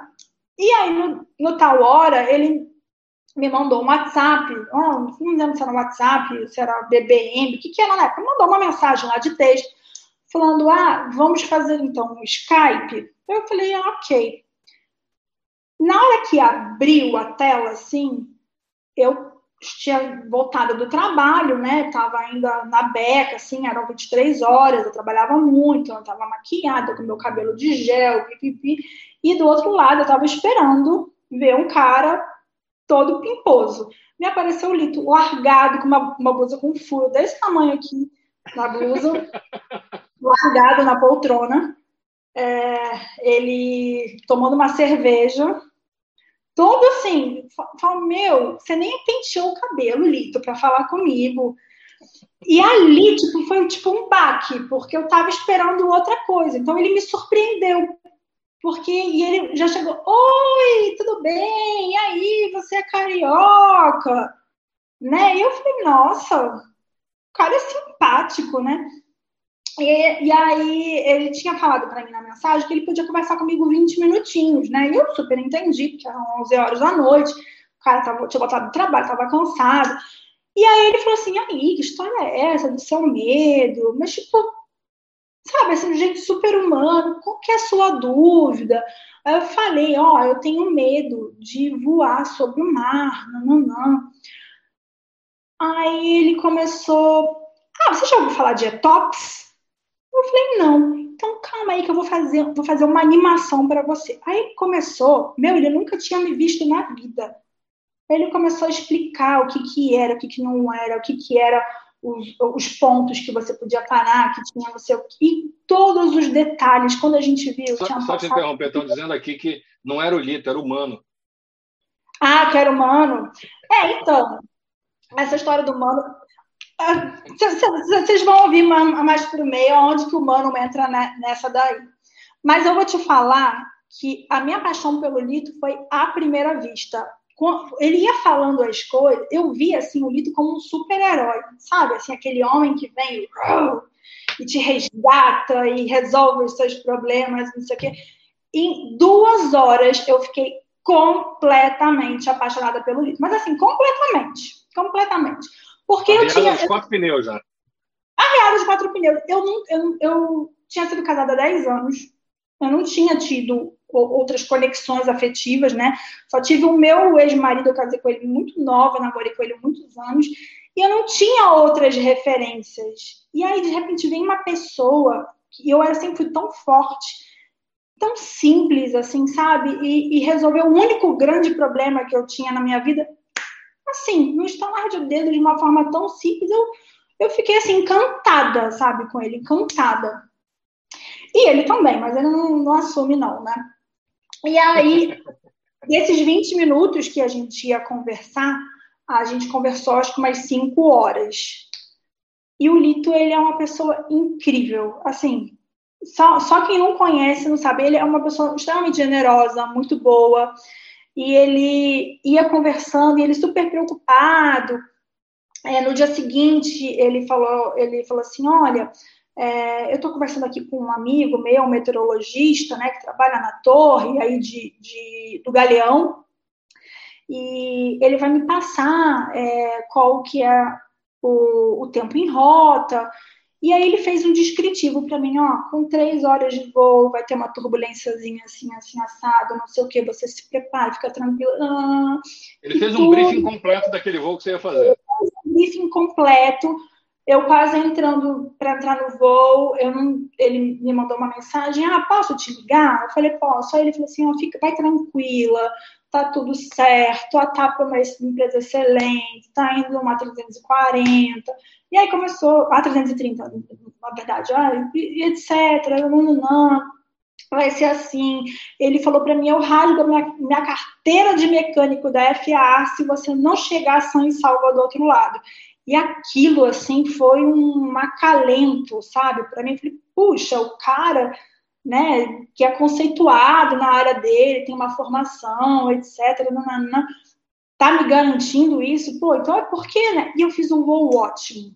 E eu nunca tinha feito um voo ótimo. E eu fiz um voo ótimo sozinha, é, sabe, confiante. Teve a turbulência que ele falou e eu passei pela turbulência. E eu cheguei numa felicidade, é tipo, eu não sei, eu tinha conseguido uma independência na minha vida. E aí que, resumindo a minha viagem, os 30 dias que eu fiquei lá em Lyon, eu não visitei nada de Lyon, porque eu fiquei o tempo inteiro com o Lito no telefone. Eu fiquei realmente completamente apaixonada por ele. E a gente conversou durante muito tempo. Eu voltei para o Brasil. Aí, do que eu voltei para o Brasil, ele foi para os Estados Unidos e a gente foi ficando amigo, né? E aí eu, ele foi para os Estados Unidos. Vocês não se conheciam pessoalmente ainda? Não, não, a gente tinha se visto uma vez só no vídeo, que foi no dia do, do Skype. Não, né? então, pessoalmente você nunca tinha, não sabia se ele era alto, não, baixo, não, não Nunca. E aí eu falava, ah, você tem que me mandar nota para eu pagar. Ele, não, fica de presente, não fica jogando uns negócios aqui. Não, não, não. É, calma. E aí foi, a gente foi ficando. É, foi desenvolvendo uma, uma grande amizade, assim, um, um grande é, contentamento um pelo outro. Assim, ele, ele resolveu o meu problema, então assim, eu era muito grata por ele, sabe? E eu queria fazer tudo para agradar ele em, em formas de, de, de, retribuição e tudo mais. E, eu, e você continuava no Rio e ele em São Paulo. Sim, e eu realmente estava muito encantada com ele, né? Isso durou alguns meses. Eu gostava dele já, era uma coisa platônica. Ele gostava de mim mas nunca ninguém, nenhum verbalizou isso para o outro, a gente não, é, não, Era uma coisa platônica, a gente simplesmente gostava, eu sabia que ele gostava de mim, ele sabia que eu gostava dele, mas a gente nunca tinha ido por outro caminho que não fosse a amizade. E a gente queria se conhecer, né, e tudo mais. E aí ele foi. Quando, no dia que eu cheguei no Brasil, no dia seguinte ele foi para os Estados Unidos, ficou 20 dias nos Estados Unidos dando um treinamento lá. No dia que ele chegou nos Estados Unidos, foi para São Paulo, ele foi para o Rio de Janeiro, eu fui para São Paulo. A gente fazia assim, ó. Nossa. E assim, e assim passaram-se meses e meses e meses, e a gente nunca mais se viu no, no vídeo. A gente só no Skype, nunca mais. Foi só aquela vez. Não sei porquê. Hoje em dia eu penso, não sei porquê. A gente conversava muito, eu trabalhava muito, e eu contava do meu dia, ele contava do dele, e não sei o quê, e das, dos voos que eu fazia. E aí ele me contou da história da África. Eu fiquei, uau, que cara é esse? Eu ficava assim, né, super admirada com ele e tudo mais. E aí, no dia 29 de setembro, que é um, um, dia cabalístico na minha vida, porque todo dia 29 de setembro acontece uma coisa maravilhosa para mim. No dia 29 de setembro, eu mandei para ele uma mensagem de manhã cedo e falei: Oi, você tá em São Paulo? Eu sabia que ele estava, né? Tinha falado com ele no dia anterior. Ele falou: Tô. Eu falei assim: Você não vai sair de São Paulo, você vai ficar? Ele, pô. Eu falei: Então tem uma boa notícia, tô indo para São Paulo, eu vou ficar aí uma semana e hoje a gente pode se encontrar. Você, né? Eu não sei como é que tá a sua escala e tudo mais. Ele falou assim, nossa, não, nem que eu tenha que mudar minha escala, a gente, é hoje que a gente vai se conhecer, e nananana. E aí, o resultado disso, né, foi que foi imediato, a gente se conheceu, a gente se apaixonou, e aí a gente foi ficando, e aí nessa época foi muito rápido, né, eu, eu rapidinho tratei de arrumar minha transferência, consegui um projeto em São Paulo, fiquei, só que a minha base continuava sendo no Rio, então eu ficava. É, como que era? Ah, tá. Eu vinha, eu vinha para São Paulo na quarta-feira, quarta-feira no final do dia, eu ficava quarta, quinta e sexta. Aí o sábado e domingo eu ficava por, por minha conta, né? Na segunda eu tinha que voltar para o Rio de Janeiro. Já É, já emendava.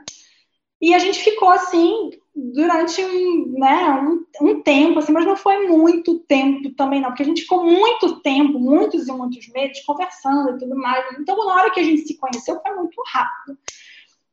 E aí... Vocês já se conheciam, né? Quer dizer, vocês só não tinham tido contato físico, sim, presencial, sim, mas vocês se conheciam profundamente. Mas a gente nunca tinha passado aquela barreirinha ali da amizade, entendeu? A gente não sabia. Nunca tinha tocado essa banda. No dia que a gente se conheceu, foi, foi rápido. E foi muito bom, porque assim, as coisas aconteceram muito dentro dos conformes, porque nesse meio tempo, né, eu realmente, meu, eu aí, quando eu me apaixonei, de fato, eu tratei de tirar o ex-marido que estava lá na minha casa rapidinho. É, falei, ó, oh, não dá mais, eu tô indo para São Paulo, vamos desfazer isso aqui e tal, porque eu queria esse passaporte para poder viver minha vida, né? Lógico. E aí foi, foi muito rápido, e aí quando foi, isso foi em setembro, né? Quando foi em que janeiro de 2012, é, 2012 para 2013, né? Então, em janeiro, janeiro de 2013, eu tive é, algumas dificuldades, assim, no trabalho, eu estava passando por, por, por, um, por um novo ciclo de reestruturação dentro da empresa, e eu estava muito insatisfeita e aí o Lito falou para mim assim, é, e eu, eu, eu, eu tava, nessa época ele tinha acabado de mudar para Guarulhos, ele tinha acabado de mudar, ele morava num flat e estava vendendo o apartamento dele de São Paulo, e eu tava negócio de hotel. Ele falou assim: a gente quase não conseguia também se ver muito, porque ele tinha escala, eu tinha meu, meus horários malucos e viajava muito. E aí ele falou assim: ah, é... Você já tinha voltado a viajar numa boa? Tava viajando numa boa. Aí, minha filha, já tinha feito curso com muitas especializações. já. Estava fazendo pós-graduação. Pós-graduação, já estava mestre. É, já nem lembrava mais disso. E aí é, a gente, ele falou assim para mim, ah, você trabalha muito, Mila. É, é, é demais, assim, você, um dia você não vai aguentar. Por que, que você não. Você nunca pensou em fazer outra coisa? Eu falei assim, ah, eu acho que eu não sei fazer nada. E ele falou: Não, você sabe, você é uma das pessoas mais inteligentes que eu conheci. Qualquer coisa que você fizer vai dar certo. E aí, assim, eu, eu olhei, sabe, para minha vida. Nessa época, eu contratei uma terapeuta para poder me ajudar essa mudança mudança de cidade, mudança de casamento, de vida, de ser agora minha chazinha no pé, né? Tudo que eu não tinha voado, eu queria voar. E aí eu falei para ela, ah, eu não sei, eu sinto que realmente assim eu preciso dar uma mudança, sabe? Eu tô num ritmo tão grande de mudar, eu quero experimentar coisas novas. E aí nisso é, eu entrei em um acordo com a minha empresa, eu estava muito decidida, sair, né? Tinha, tinha, ia receber um dinheiro, dava para ficar uma boa parte, sempre foi muito econômico e tudo mais. E aí comecei a falar, não, eu vou estudar, vou pensar o que, que, eu, que, que eu quero estudar, o que, que eu quero fazer. E aí, é, nessa época, um pouquinho antes disso, eu só pulei um pedaço muito importante. Que quando eu ia mudar né, para São Paulo, eu falei assim, e aí, Lito, né? Como é que vai ser? Como é que a gente vai ficar? Ele, ah, a gente não vai ficar, a gente vai ficar do jeito que a gente tá. Eu falei, não, a gente não vai ficar do jeito que a gente vai ficar, não. Falei assim, olha, não dá, se você quiser ficar comigo, você tem que ficar sério. Você não tá achando que eu vou sair do Rio de Janeiro, vir para São Paulo para ler. Aí ele falou, ah, não, não quero isso, eu quero, não quero, não quero esse compromisso, quero ficar do jeito que tá. Eu falei, ah, então tá bom, então para mim não rola. Ele, ah, tá bom, tá bom. E você aí, deu uma, uma, uma chave de, de coração nele. É, ele, ele falou que não queria, eu falei, tudo bem, tudo bem.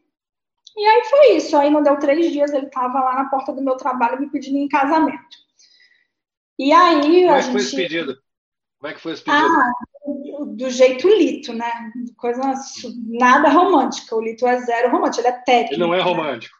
Né? Ah, pensei melhor, então vamos lá, vamos morar junto. Vai, cadê suas coisas? É tipo isso. Onde é que eu vou estacionar o caminhão para pegar suas coisas? É, é, tipo isso, ele é bem, bem prático.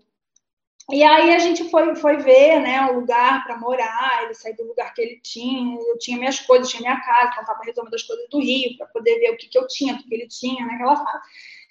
E aí a gente foi, de fato, morar junto, pipipi. E aí foi nessa época, né, que eu tava, eu, e aí quando a gente foi morar junto, a gente já, já veio aqui para veio morar em Guarulhos, e eu, meu, eu gastava muito tempo para ir para o trabalho também, sabe? Porque era lá no extremo Zona Sul de São Paulo. E... Nossa, você cruzava, você cruzava São Paulo inteira. São Paulo inteira para ir trabalhar. E eu não trabalhava oito horas por dia, eu trabalhava 11, 12 horas por dia, mais duas horas para ir, mais duas horas para voltar. Eu realmente estava virando um zumbi. E aí o Lito foi um grande incentivador, assim, ele, não, é, eu acho que você tem que reparar também nas coisas que acontecem na sua vida, de repente para você fazer outra coisa. E ele também não estava gostando muito do fato, pô, agora que a gente mudou, você fica mais, não fica aqui, a gente não se vê. E aí eu tomei a coragem, sabe? Eu falei, quer saber? Tô mudando tudo, vou mudar isso também me deu um estalo, assim, eu lembro que minha mãe, minha família ficou desesperada, meu Deus, esse cara tá fazendo a sua cabeça, como assim? Você sai do Rio de Janeiro, você tá largando sua carreira, não é possível, não, não, não, eu falei, gente, eu não sei. Afinal de contas, você tava mudando de cidade, largando a família para trás, é, largando o emprego que você tinha conquistado, que você tinha lutado, pra, por uma paixão. É. Mas é, enfim, assim, a minha mãe sempre confiou muito em mim, mas ela ficou meio assim, sabe? Tipo, não é possível, gente. O que, que essa menina tá fazendo, sabe? Ela sempre foi tão certinha. Suíça, né? Eu sou, eu cago regra. Então, assim, eu adoro. Eu e o Lito, a gente são dois cagadores de regra. Se fala X, a gente faz X certinho no quadrado. E aí, bem, não deu, não deu outra. A gente foi morar, não, não, não, eu saí, tinha um dinheiro. Aí no, no segundo dia, que era ser na minha temporada de pensar o que eu vou fazer da vida. Você eu pegou tava... sabático. É, sábado durou um dia. Eu parei, eu, eu estava assim no computador escrevendo, eu falei, Lito, vamos fazer um canal? Aí ele falou assim, ah, já tem os vídeos lá. Eu falei, não, aqueles vídeos que você tem é muito porcaria, vamos fazer um negócio legal, de verdade? Aí ele, ah, não sei o quê, não, não, não. E o YouTube não existia, sabe? Muito assim nessa época. Era um, tinha um canalzinho ou outro, mas não tinha nada de aviação. Era mato ainda, né? Era mato. Nem o Whindersson Nunes estava direito lá nessa época. Mas como eu trabalhava com a parte de tecnologia, né? Era uma empresa de tecnologia, então eu estava já vislumbrando possíveis caminhos. Eu falei, ah, vamos fazer um canal, porque assim, você me ajudou tanto, por que a gente não pode fazer isso com outras pessoas, né? E, e focar, porque os vídeos que você tem são muito técnicos. De repente, se você descomplicasse um pouco, será que você não ia conseguir falar mais? Porque é uma coisa é você falar com o técnico, é um, uma, uma fatia de pizza assim, você falar com a todas as outras pessoas em volta dessa fatia, muito mais. E aí foi indo, e aí eu fazia as perguntas, aí eu falava, por que você não faz um vídeo assim, sobre isso, tipo, dessa minha dúvida? E, e muito, muitos vídeos dele do começo eram dúvidas que realmente tinha, né? E aí começou de uma forma muito despretensiosa, mas foi assim, foi muito rápido, né? E aí a gente foi, foi caminhando aí pelo esse mundo de, de YouTube, e é bem, aí, aí você já, você já conhece, a gente está aqui hoje, né, no, no YouTube estou aqui na empresa, a gente tem hoje quase, são 14 funcionários CLT, né? Bacana. Então, é, é, um negócio que deu certo, assim, todo dia eu falo, tá vendo? Vocês ficam falando que eu larguei minha carreira, que eu sou maluco, ó, deu certo.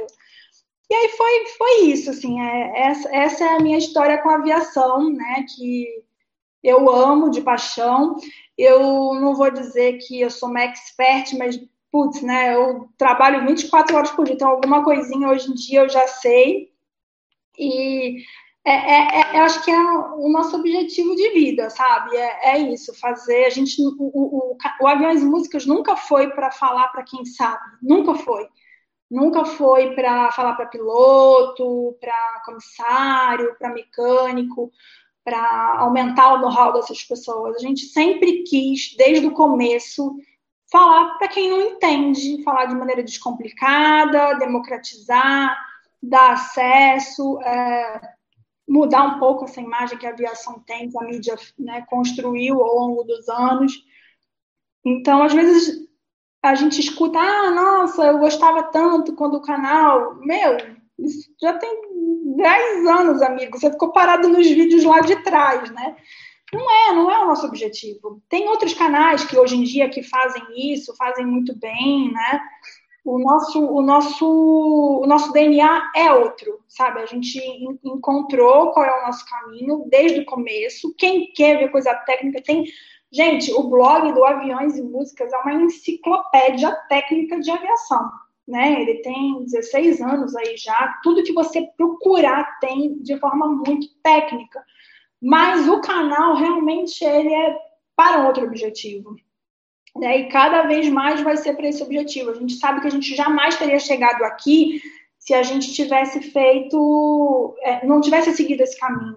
Então eu costumo dizer, quando me perguntam, ah, e aí, como é que foi? Foi sorte? Eu falei, não, não foi. A gente, desde o começo, eu, meu, meu trabalho, né? Eu sou gestora de projeto a gente sabia onde a gente queria chegar, a gente traçou objetivos muito claros e a gente definiu. Para a gente chegar aqui, a gente tem que fazer isso, isso, isso. Então, assim, não, não existiu sorte.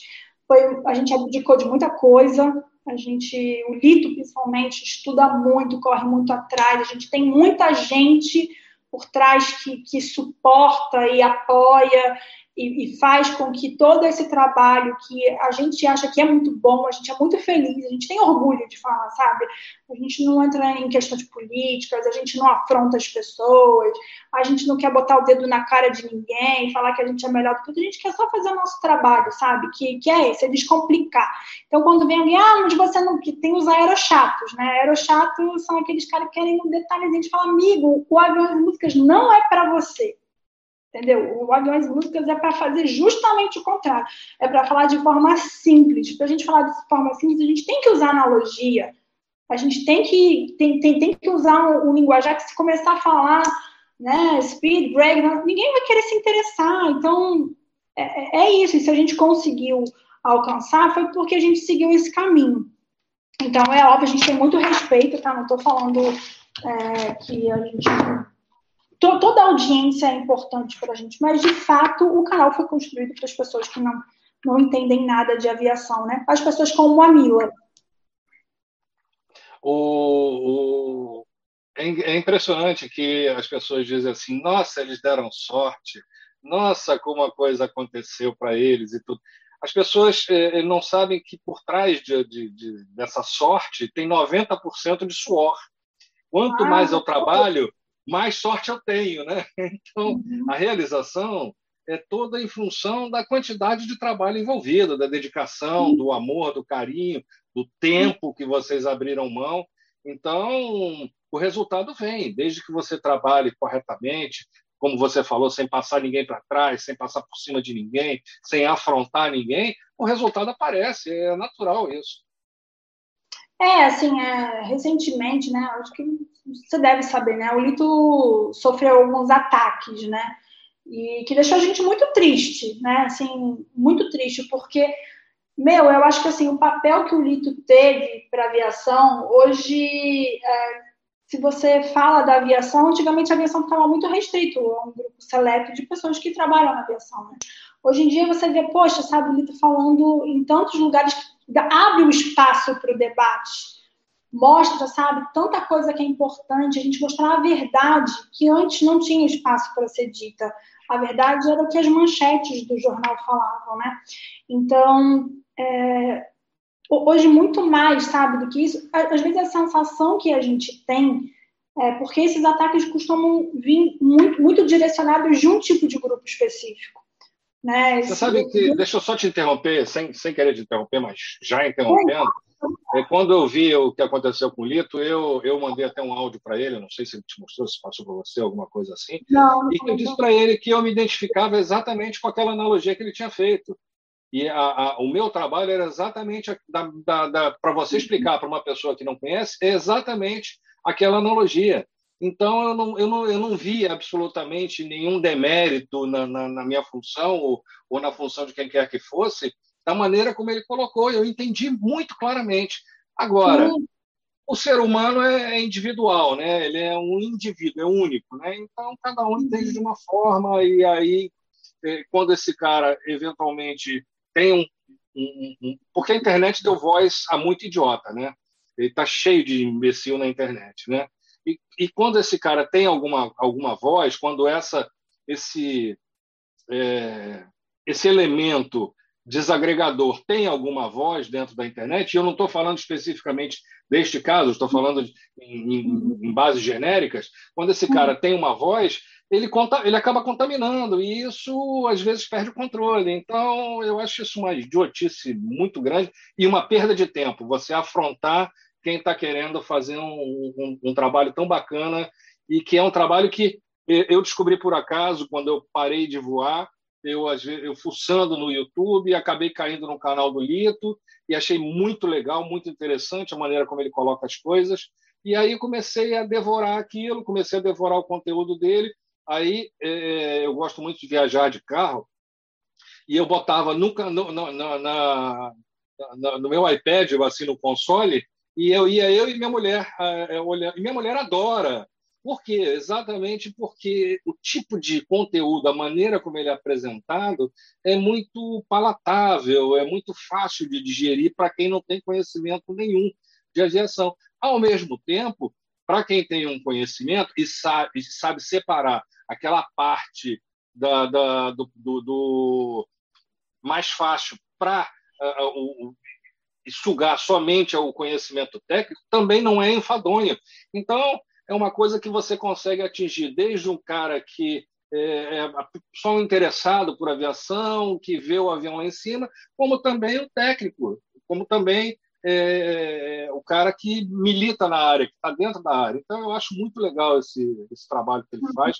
Sou admirador dele, sempre fui, e, e, e comecei por acaso nessa como uma diversão de entrar ali no, no Twitter e dar alguns pitacos em algumas coisas de aviação, e aí também fui crescendo, e aí as coisas foram acontecendo também, e aí a gente está aqui batendo papo. Eu acho é, que tem espaço para todo mundo, desde que você seja honesto, íntegro, desde que você mostre um, um, algo interessante. Então, eu não vejo por que esse tipo de ataque. Eu, eu, eu, eu já sofri algumas, alguns ataques também, mas eu passo por cima, vou em frente, meto um trator em cima e volta e meia eu vejo lá, e comandante começou a jantar hoje 10 horas da manhã. já tem uma jantada lá. Porque não, eu não vou esse eu tipo de coisa, não. Eu, eu fico pior do que o Lito, assim, na verdade. É... O Lito, ele, ele pouco se abala, viu? Ele, ele tem uma inteligência emocional que é assim, eu aprendo muito com ele, eu continuo aprendendo muito com ele. É, a gente, ao mesmo tempo que é muito diferente, a gente é muito parecido. E a, a, é, a nossa troca é muito boa, porque nas, nas, nos pontos da, das lacunas que existem no meu temperamento, ele supre, no dele eu consigo suprir, né? E a gente diz que a gente hoje é impossível, assim, sabe? Um viver sem o outro. É, no trabalho, na vida, no geral. Tenho certeza que o dia que ele morrer, no dia seguinte eu morro, que, que eu morrer no dia seguinte ele morre, porque a gente é muito dependente, de fato, é, do outro. Eu não, não consigo nem imaginar, né?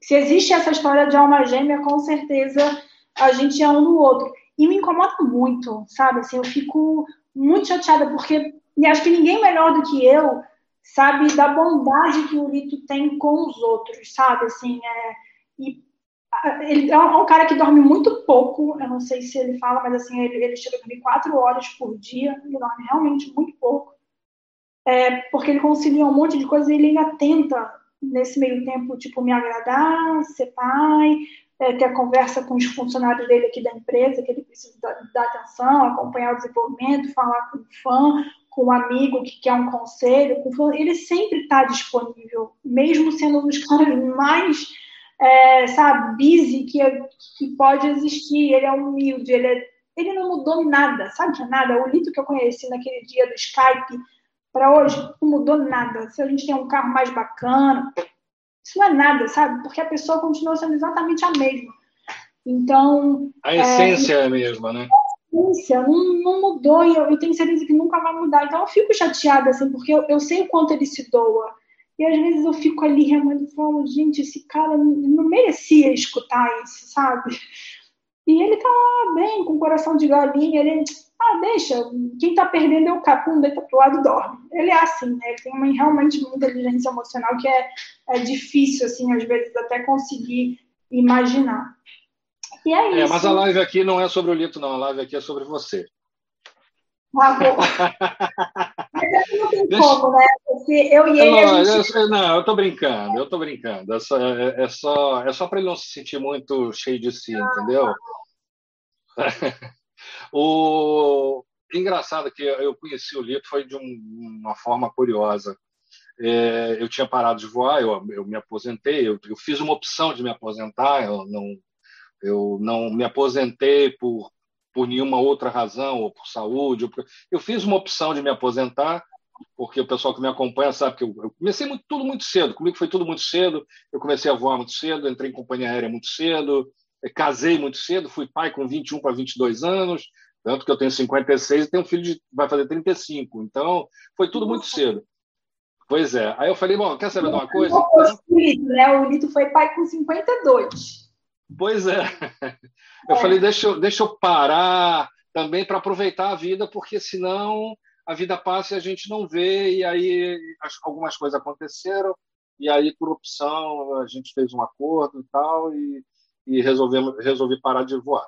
E aí eu tinha parado, saído de onde eu estava até outubro de 2019, e em outubro de 2019 mesmo, acho que foi na semana da ASA, eu fui para Pirassununga e lá eu já segui o Lito. Inclusive, na estrada a gente foi escutando lá o, os, o canal e a gente encontrou lá o Lito e aí ele tinha feito um comentário sobre uma história que eu contei, que eu postei.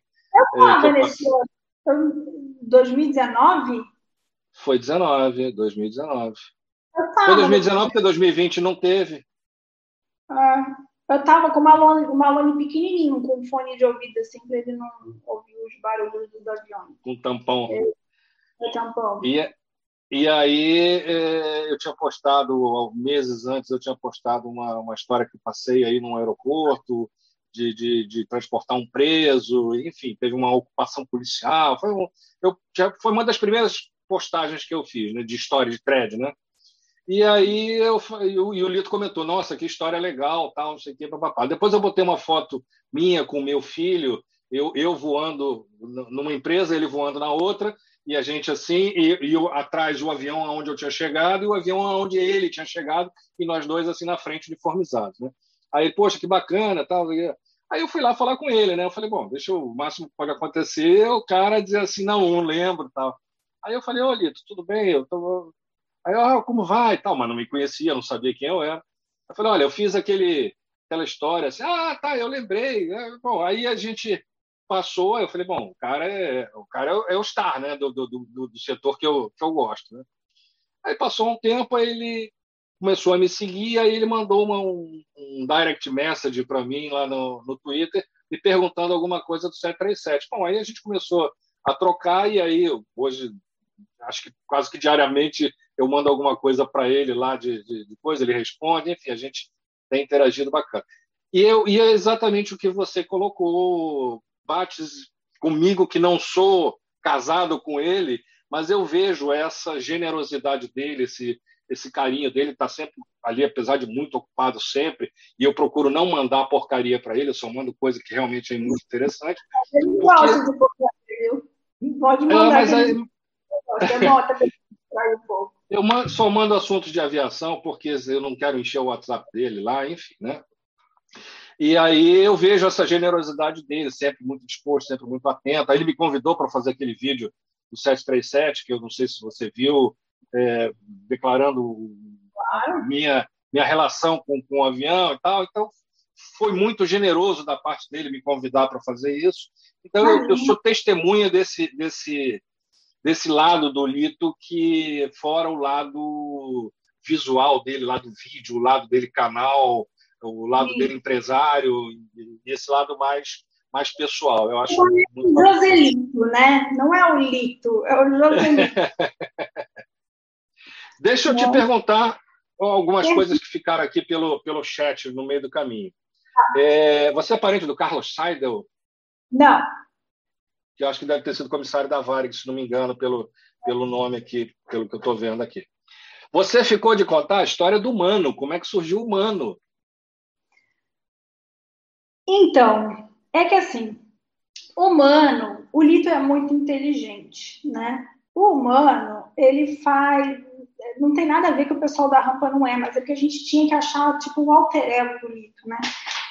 Ele é, na verdade, um pouco Mila, sabe? Assim, ele faz as perguntas que eu fazia, que eram, tipo, às vezes absurdas. E...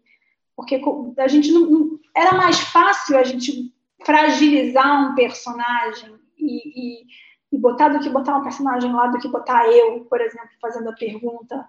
Eu acho que não ia dar tanta conexão com as pessoas, né? Então, assim, eu, eu sou muito feliz com o meu espaço por trás, sabe? Tem muita gente que fala, ah, não sei o eu, não, eu, nunca me senti preterida por estar atrás, pelo contrário, eu acho que eu e a gente dá muito certo, que cada um sabe muito bem qual é o seu espaço e o que, que dá certo nessa receita, né? E ele é o grande comunicador. Então, ele dá voz para essas dúvidas, para essas perguntas que eu tinha, né, e que muita gente tem através do Mano. Então, o Mano, ele foi muito criado para poder fazer esse papel. Né? Para dar gente... voz de, de, uma forma, de uma forma não ofensiva aquele não cara que nunca teve dúvida, coragem de perguntar. Coragem de perguntar, né? Sempre teve a dúvida. São absurdas. Assim, uma vez eu pergunto para ele, tu, quantos parafusos tem um Boeing 737? É uma pergunta absurda. Ah, sei lá, cara. E às vezes eu falo, ah, é, sei lá, qual é a chance da janela quebrar e eu ser sugada para fora? Ele, ai, Mila. Tipo, para ele é ai, Mila, mas tipo, é uma dúvida, né? Então, quando você coloca é, um, um personagem que ele é acessível, que ele é simples, que ele é do povo, as pessoas recebem ele melhor e conseguem se conectar e se identificar, né? Então, é, esse foi, foi, foi a, a, jogada do Mano. Mas tem muita gente que não gosta do Mano. Então o Mano às vezes fica meio subido, às vezes fala, ah, vamos voltar com o Mano. Tem muita gente que o Mano é ou ame ou odeie. Né? Entendi. Não tem. De vez em quando o Mano fica na geladeira lá. Na geladeira, a gente dá férias para ele, às vezes ele volta, aparece. Ó, tem um comandante da ex-comandante da Varig, aqui, comandante Calvet, que conheceu o Lito na Varig, na época da Varig. É, ele voou lá e conheceu o Lito naquela época. O Carlos Seidel era dublador do seu Madruga, parece. Eu, eu colocar ah, é? aqui no chat. É. Ah, tá. Não, não conhecia, mas não é parente. Acho difícil ser parente, deve ser só é. mesmo sobrenome. É, às vezes a raiz da família é a mesma, né? Mas aí cada um foi para um canto. Às vezes me perguntam, pô, você é parente do Pamplona, de, de, de não sei o quê? Aí eu digo, olha, devo ser, mas não, não diretamente, né? É porque, veja bem, Seidel é um sobrenome tipo Silva. Tá. Entendeu? Entendi, é um não sabia que era comum na. Aí tem o, o Seidel da Suíça, tem o Seidel da Áustria e tem o Seidel da Alemanha. O meu é da Suíça, hum. mas não é um nome, é um sobrenome relativamente comum, tá? É um, é um Silva, um Souza, então não é tão, tão provável assim que de repente seja. Como a gente tem muitos imigrantes no Brasil, né? Um país com, com muitos imigrantes, pode ser da Suíça, mas aí é pouco provável, mas mais provável que seja da Alemanha, da Áustria. Estão te dando os parabéns aqui no, no, no chat aqui, dizendo que você deu uma arrumada no Lito. Ah, viu, dei, dei. Ele deu uma rejuvenescida, né? Inclusive, você deu uma arrumada nele, é, digamos assim, gastronomicamente. É, mas, mas assim, o Lito, gente. Que é a sua paixão também. É, minha paixão. Se eu, se eu pudesse, assim. Não, não que eu não pudesse, mas o, o, dia que eu falar, sabe, cansei, não quero mais fazer nada, eu ia ficar só em casa cozinhando para os outros. Porque para mim mesmo, eu gosto, mas meu prazer é fazer comida e ver o prato raspadinho, assim, de todo mundo. Sabe aquele prato lisinho? Nossa, me dá um um negócio, deve ser tipo você, assim, decolando um avião e pousando aquele pouso perfeito. Eu fico assim, nossa, eufórico. Eu adoro cozinhar, viu? Tava... Você gosta? Adoro eu cozinhar. Adoro. Não sei se você eu... fez curso e tudo, mas eu sou, sou cozinheiro, mas muito intuitivo, né? O meu avô uhum. cozinhava muito bem. Meu avô, ele, quando eu era moleque, ele tinha um, um, um sítio em Pati do Alferes, que você deve conhecer uhum. pelo menos de nome, Miguel Pereira, ali do lado de Miguel Pereira. E aí meu avô tinha um sítio lá e de vez em quando ele fazia uns grandes almoços por lá, e aí ele fazia feijoada, fazia mocotó, que ele adorava, fazia um, umas coisas assim grandes, sabe? Coisas realmente. E eu herdei isso dele, essa, essa vontade, esse desejo de cozinhar, tanto que eu tenho até um, um chapéu dele com, com, com, o nome dele, com o sobrenome dele, um chapéu de mestre cook. Eu gosto de, de cozinhar, mas gosto de cozinhar comida sofisticada. Gosto de fazer assim coisas diferentes. Não gosto de fazer ah. arroz e feijão, entendeu? Eu gosto de fazer algumas coisas elaboradas. Eu vou, pesquiso, estudo, vejo vídeo. Antes de. Eu me preparo para fazer. Eu faço um briefing antes de fazer, né? Não vou na, ah. na, na galega, não. É, lá em casa é assim, ó. É, o, o Lito ele gosta muito de, de comprar, né? É, tanto eu quanto ele, a gente não, não é muito de esbanjar, gastar dinheiro assim, não.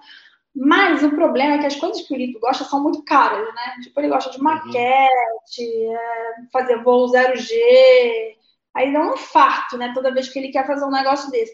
E eu, por outro lado, é, gasto meu dinheiro todo com coisa de cozinha. Então, eu tenho um verdadeiro armamento culinário. Assim, você entra na minha cozinha, parece ser uma cozinha da, da Cordon Bleu, sabe? Tem Thermomix, tem, tem sous vide assim, assado, geração... E tudo que você pode imaginar, eu tenho que eu amo. Nada me dá mais prazer do que, sabe, fazer uma coisa meio química, sabe, na cozinha. E, e uhum. usar a tecnologia a favor disso. Então, meu...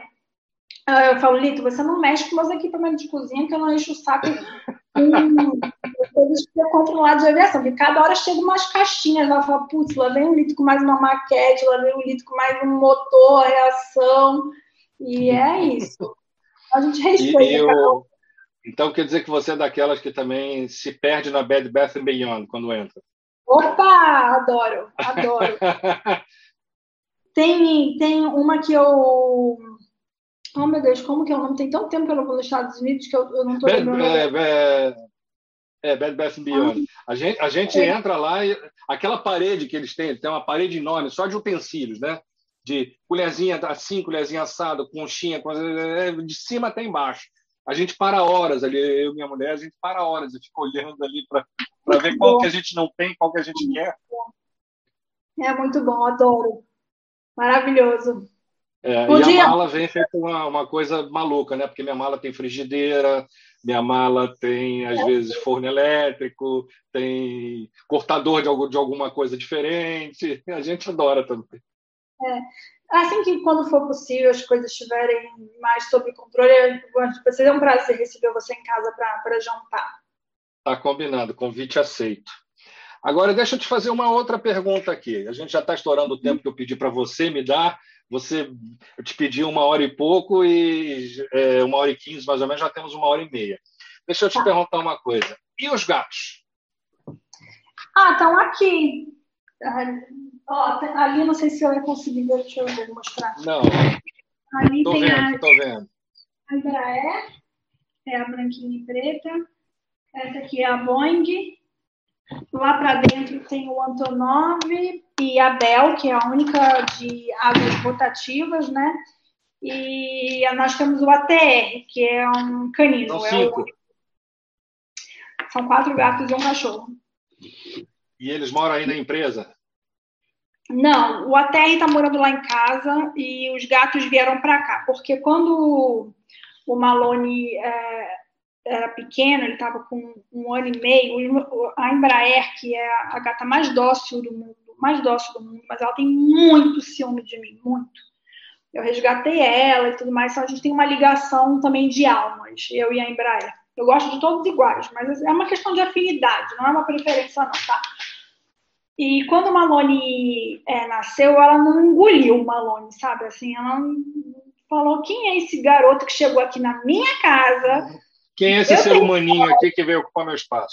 Minha mãe ocupando o tempo todo, tipo, não, garoto, não gostei de você, sabe? Então ela não...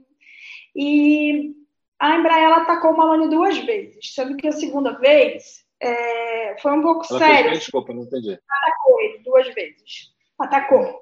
Avançou nele. Entendi, entendi. Que é, foi basicamente ele no meu colo, querendo colo e me agarrando, e aí ela achou que por algum motivo que ele estava me fazendo alguma coisa, né? Entendeu, já já estava antipática com ele e deu uma unhada aqui e na segunda vez foi aqui. Ele tem uma cicatriz daqui até aqui, foi muito perto do olho e a gente ficou muito assustado. A Embraer é extremamente dócil, não tem quem entre aqui que não ame ela. Ela realmente não nem parece um gato. Mas acho que por ela ser muito dócil e ela gostar muito de mim, ela teve essa implicância com a Malone e, né, a gente ama de paixão os nossos bichos, mas o nosso filho em primeiro lugar. Sim, então, concordo contigo. É muito difícil. Olha, tirando a fase lá do avião, eu acho que foi uma das, uma das coisas mais difíceis foi eu tirar os meus gatos de casa mas é, foi uma transição que doeu mais para mim do que para eles. E no final das contas foi melhor, porque aqui eles têm muito espaço, é muito grande, né? A empresa é, tem um espaço aberto enorme para eles, com jardim, a gente telou por cima tudo, porque eu falei, meu, não posso perder meus gatos, não posso correr o risco de acontecer algo senão nunca vão, vão me permitir, né? Vou, vou, vou me perdoar. Então a gente telou tudo e eles são super felizes aqui. Como a gente fica muito tempo na empresa, eles não sentiram. É, e aqui tem muita gente, então foi bem tranquilo. A gente Entendi. mudou para uma calma há pouco tempo, cheguei a pensar em levar eles para lá, mas lá tem cerca elétrica e eu tenho muito medo de escalar e ser eletrocutado. Gato é então, é gato, é. Tá dando certo aqui, a gente mantém eles aqui. A o pessoal perguntou aqui, qual o prato que você mais gosta de fazer? Qual o prato que eu mais gosto de fazer? Olha, eu adoro fazer massa. Eu faço, gosto de fazer a massa, né? Então, fazer a massa. De, é, gosto de fazer sorrentino, fazer ravioli, gosto de fazer massas coloridas, adoro. É, eu gosto muito de fazer aligô, né? Que é aquele purê assim cremoso que a gente enrola ele. Tem molhos variados, então tem uns molhos muito especiais que eu faço, que eu fico horas fazendo, deixando reduzir, reduzir, reduzir. Gosto de fazer carne, gosto de fazer muitos tipos de carne na sous vide finalizar depois, né, é, no maçarico. Então, doces em geral. Tem muitas Você é bem variada. É um, é um é... livro completo de receita. Gosto de fazer comida nordestina. Adoro fazer comida nordestina. Desde pratos sofisticados a meu baião de dois, né? Ah, ó, eu adoro baião de dois, hein? Já fica a dica. e que você cuida de plantas também, é verdade? Olha, eu comecei agora a cuidar de planta, né? Mas a minha mão nunca foi muito boa para planta, não. É, a minha eu... mulher também não tem, não tem dedo é. verde, não. Eu, eu cuido, mas eu tenho ajuda. Eu tenho, eu estou aprendendo. Eu estou numa fase de, estou aprendendo a lidar e fazer elas sobreviverem na minha mão. E tá dando certo, mas assim, eu tenho um jardineiro que me ajuda e não sei se eu não tivesse ele por perto se ia dar tudo certo, mas eu curto muito a conexão com as plantas. Cuidar de plantas não é o meu forte ainda. Quem sabe um dia eu, eu passo a cuidar bem, mas eu adoro, assim, eu tenho, meu sonho sempre foi ter um jardim. Então eu tenho meu jardim, adoro ir lá todo dia, eu encosto na minha árvore, converso com a árvore. A gente tem, eu e o Lito, uma filosofia muito forte de energia e tudo mais, então isso eu curto cuidar da Trocar planta. energia com a grama, pisar descalço, aquelas coisas, né? Eu, eu, eu também adoro. Adoro, adoro, adoro. Tem joaninha lá em casa, lagartixa. É muito gostoso. É, isso é muito legal para o moleque também, porque uhum. é, para ele esse tipo de, de, de, conhecimento, ou seja, estar né, convivendo uhum. com, com a natureza, com bicho, com, é, é muito, muito bacana para a criança, porque abre, abre o mundo, abre, cria uma, uma, uma humanidade, cria uma sensibilidade que é, é muito bacana, vai levar para a vida inteira. Né? Uhum. Bom, deixa eu ver aqui o que mais que a gente tinha de interessante para te perguntar. Ah, eu queria te, vou te fazer uma pergunta. O que é uma media strategist? É, então, assim, eu, eu, eu, na verdade, né, tenho, tenho as formações acadêmicas que eu tenho diploma né, na parede, parecido com os seus, os certificados que, ou seja, que eu estudei num, no local e esse local disse: opa, você é apta a fazer isso. E tem a formação que veio pelo meu ofício mesmo, né? Que é o que eu exerço hoje e, modéstia à parte, eu acho que eu exerço bem. Eu, eu, eu faço todo o planejamento de mídia e de estratégia de alguns outros influenciadores também. Eu desenvolvi, eu tenho uma agência, então é, comecei a fazer esses, esses atendimentos. E eu gosto, sabe? Assim, eu gosto muito de. Eu tô, sou muito antenada. Eu não tenho nenhum curso disso, eu fiz alguns, mas não, não é um curso que dá um certificado, mas não oficialmente. Assim, fiz alguns no Google, fiz alguns no YouTube, fiz algum é, na, na, na, escola digital, mas é, foi, foi na marra mesmo que eu aprendi. Self-made woman. É. Então, é, é estrategista de conteúdo, eu faço posicionamento de, de, marca, branding, é mais coisas que eu corri atrás mesmo. É literalmente o que eu faço Entendi. com aviões e. Eu penso, ah, qual é o plano para 2021? O plano é esse. Então, eu desenvolvo todo. É, vamos dizer que assim, é como se o, Lito fosse o Thiago Leifert e eu fosse um pouco o Boninho, né? Então, eu Entendi. vou ali junto com ele. Entendi guiando né? ele, colocando ele dentro do melhor trilho. Deixa eu agradecer aqui. Então... Deixa eu agradecer o Eduardo Moro pelo superchat, o Jorge Calvet também pelo superchat. E eu queria te agradecer, Mila. Antes de agradecer, eu vou fazer a última pergunta. O que, que é mais difícil? É ser empresária? É ser advogada? É ser mãe? é ser esposa ou media strategist? Ou tudo junto? Sabe que eu não sei? Eu acho que o mais difícil é ser mãe. Porque eu acho com que... manual, né? É, não, não é nem questão que vem com manual, assim. A gente tá filho é, é, é, uma coisa muito louca assim que acontece né, na nossa vida e eu, eu costumo dizer assim eu, é impagável né, o, que, o, que o, o que o filho proporciona para você ensina ensina demais e quando você tem um filho você descobre que por mais bem sucedido que você pode ser você pode estar numa situação feliz no trabalho numa condição boa se teu filho não está bem você não consegue ficar bem né e é, para mim, ser mãe é muito, é, é muito difícil porque eu tenho muito medo de errar. né? Aquela história do controle. E a gente erra, não tem como, né? Não, você vai errar. Você né? vai errar, você é ser humana. Todos nós erramos com os filhos. Mas errar com o filho dói demais, nossa. É, dói, dói. É muito difícil. Então, para mim, ser mãe dói. é o mais. Até hoje eu tenho algumas coisas mal resolvidas dentro de mim, até resolvidas para os meus filhos, mas mal resolvidas comigo, que eu, diz, que eu digo. Então, ainda ontem eu estava conversando com a, com a minha mulher, eu estava dizendo assim, puxa, eu, podia, eu queria ter tido. Eu, ela estava revisando umas fotos antigas e tal, revisando uns álbuns. Aí eu vi o, o, os meus filhos todos pequenininhos. Eu até postei hoje uma foto deles pequenininhos. Eu falei, nossa, eu queria ter tido mais tempo, eu queria ter brincado mais, eu queria ter. Aí ela me disse assim: olha, você fez o que foi possível, você fez o, o seu melhor, a sua melhor versão. E, mas aí quando a gente vira avô, aí a coisa é, é outro, é outro patamar, é, é outro nível. É muito legal, gostoso. Mas filho vem para ensinar a gente, vem para testar a gente, vem para dar, para nos melhorar, com certeza. É, é uma lição. O, o Malone ele foi, ele foi, muito desejado para, né, por mim e pelo Lito. A gente demorou bastante tempo para conseguir é, que eu ficasse grávida. A gente, em dado, em dado momento, né, depois de tentar muito, não conseguia. A gente fez vários tratamentos infrutíferos e aí um dia eu falei, meu, eu acho que Deus não quer que eu seja mãe, ou, ou então, de repente, não é para eu ser, sabe? E foi no dia que eu desencarnei, depois de muitos anos tentando, muitas frustrações, que o Malone veio, assim, como um presente na nossa vida. Como uma então, bênção de Deus mesmo, ali para o casal, né?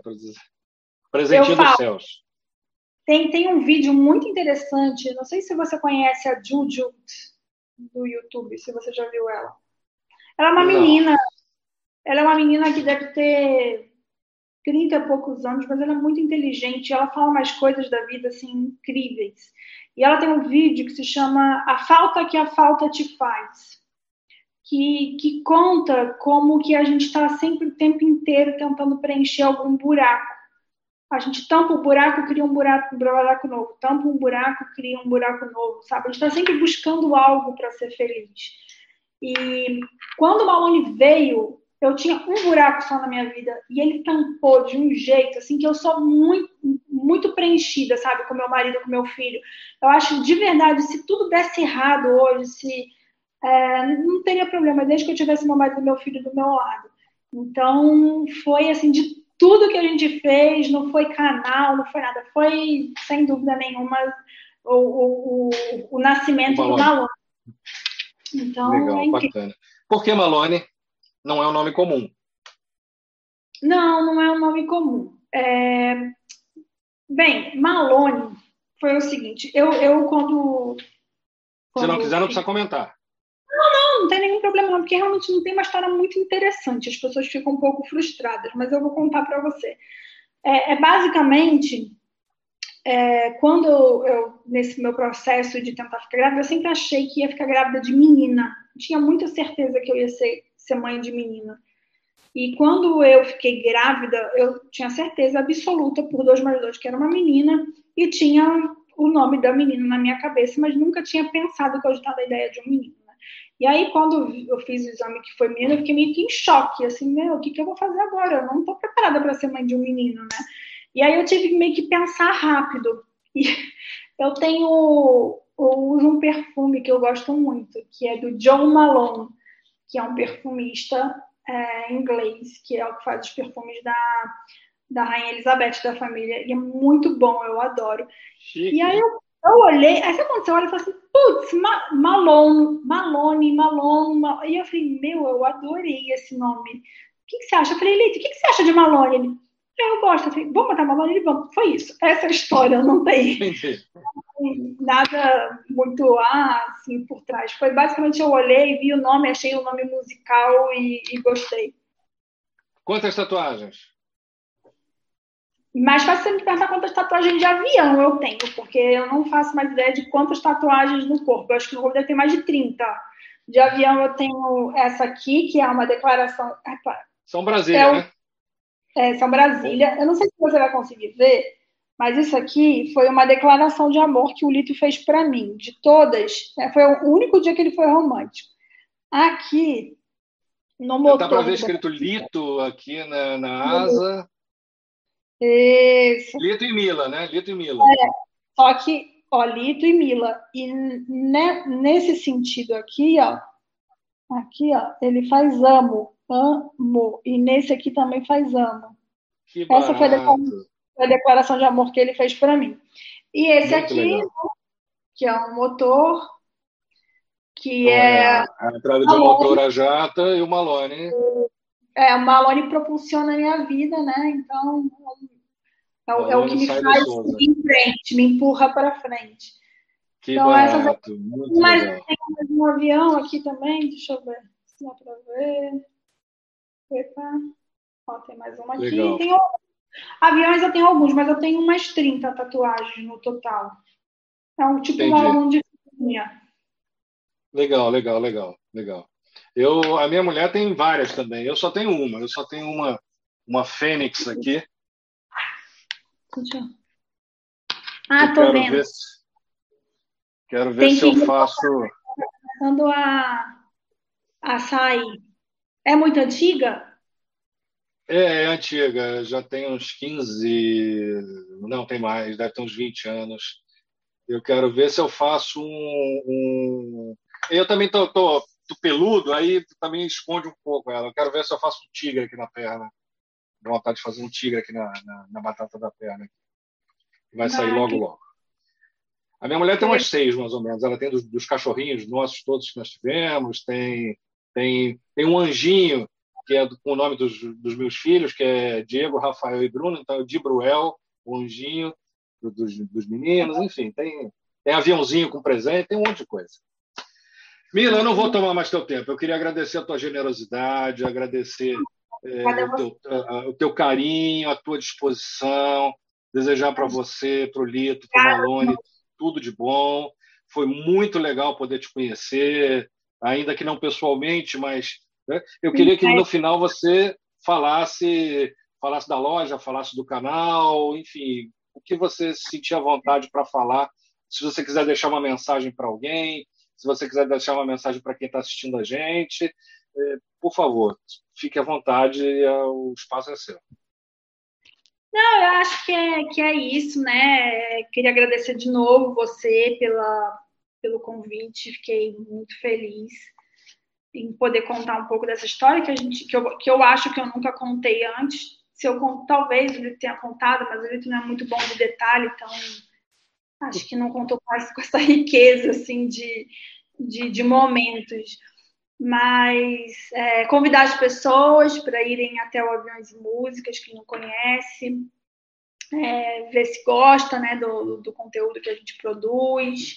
Difícil é... achar alguém que não conheça, mas. Ah, tem gente, tem gente que não conhece, sempre tem. Todo dia tá chegando gente nova, todo dia.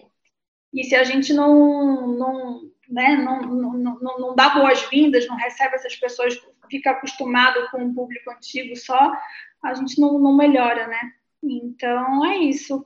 Convidar o pessoal para para conhecer o Lito, conhecer as histórias que ele conta no domingo, conhecer os e assuntos que física.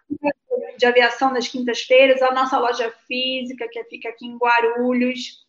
É, também temos a nossa loja é, online, né, que é a loja do aviões e músicas.com.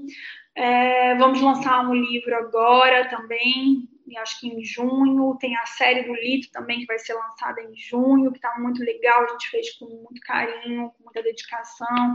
Tem o um podcast que a gente produz lá para a Globo também, que sai todas as terças-feiras. É... Ai, nossa, gente, é tanta coisa que eu já até estou perdida aqui. E é isso. Acompanhe a gente nas redes sociais, que vai ficar por dentro de tudo que faz. O Aerobook, que é a produção de conteúdo que a gente faz, mensal de livros. E é isso. Legal, bacana, bacana. É, é, vocês abriram um leque de opções aí que é fantástico e para todo mundo que gosta, que é apaixonado por aviação, que gosta, é. que conhece um pouco de aviação, que gosta muito de aviação, vocês atendem, conseguem atender a todo mundo. Que não entende nada de aviação, mas acha interessante e isso é muito legal. Vocês realmente estão na liderança aí desse mercado de, de, de ligado à aviação atendendo a todo mundo que, que tem interesse nisso. Eu acho muito bacana. Sou, sou fãzaço de vocês aí. Pessoal do chat, muito obrigado pela ajuda aí de, de, de, da gente ter feito a live. Espero não, não ter é, não ter sido dolorido para você a live.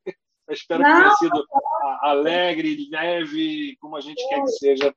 O nosso objetivo aqui realmente é entretenimento, entreter as pessoas. Espero que tenha, você tenha gostado também. Desculpa, Com certeza, eu, muito. Eu me alonguei muito. Não, não, não. Foi na medida certa. Muito legal. Cassiano, podemos encerrar? Podemos, podemos, Pamplona. Parabéns mais uma vez pela condução, Mila. Muito obrigado, a tua história é fantástica. No final de contas, a gente pode finalizar dizendo que realmente a aviação mudou a tua vida, né? Então, eu acho que o episódio foi assim muito legal. Os comentários são é, é, unânimes, todo mundo curtiu, adorou, a audiência foi muito bacana. E todos os nossos vídeos ficam gravados no canal, tá? Então, essa live vai estar aí registrada para a posteridade, para quem quiser assistir é, a qualquer momento. Então, em nome do Teaching for Free, a gente só tem a agradecer. Muito obrigado pelo teu tempo aqui conosco, pela tua gentileza de vir aqui compartilhar a tua história, porque o Teaching for Free é um canal de voluntários, né, que procura é, transmitir um pouco de conhecimento aeronáutico, disseminar segurança de voo, mas também homenagear e registrar pessoas que tenham uma história bacana na aviação. Então, a gente só tem a agradecer, muito obrigado, o canal está sempre de portas abertas para quando vocês quiserem. É isso. E não pessoal. esqueça de deixar o like, né? Se Likezinho, no canal. Nos dois canais, né? No Aviões e Mundo e aqui no Free. Nos dois, exato. 50% da nossa audiência é de não inscritos, tá, pessoal? A gente podia ter o dobro do tamanho, que tem 50% do pessoal que assiste a gente que não se inscreveu. Quantos inscritos o, o 20 mil, Mila. Estamos com 20 mil. Tá? Vamos subir isso. Vamos subir isso aí que, assim, eu olho sempre nas estatísticas, metade da nossa audiência é pessoal que ainda não se inscreveu. Então, vamos ajudar a gente, porque conteúdo de qualidade a gente tem bastante. A, essa live de hoje é a prova disso. Então, muito tem obrigado. Tem que pedir no começo do vídeo, gente. Oi? Eu não entendi. Tem que pedir a inscrição no começo do vídeo. Ah, legal. É vídeo Strategies. Perfeito. Ótimo. É, Aí, mais uma. Exatamente, ó, a gente vai aprendendo, né? É verdade, deixar para o final, tem que pedir logo de cara. É isso aí, vamos adotar essa prática. Muito obrigado pela dica. Pessoal, uma boa noite, obrigado pessoal que ficou com a gente aqui até agora, o pessoal do, do chat aí que interagiu e até a próxima. Uma boa noite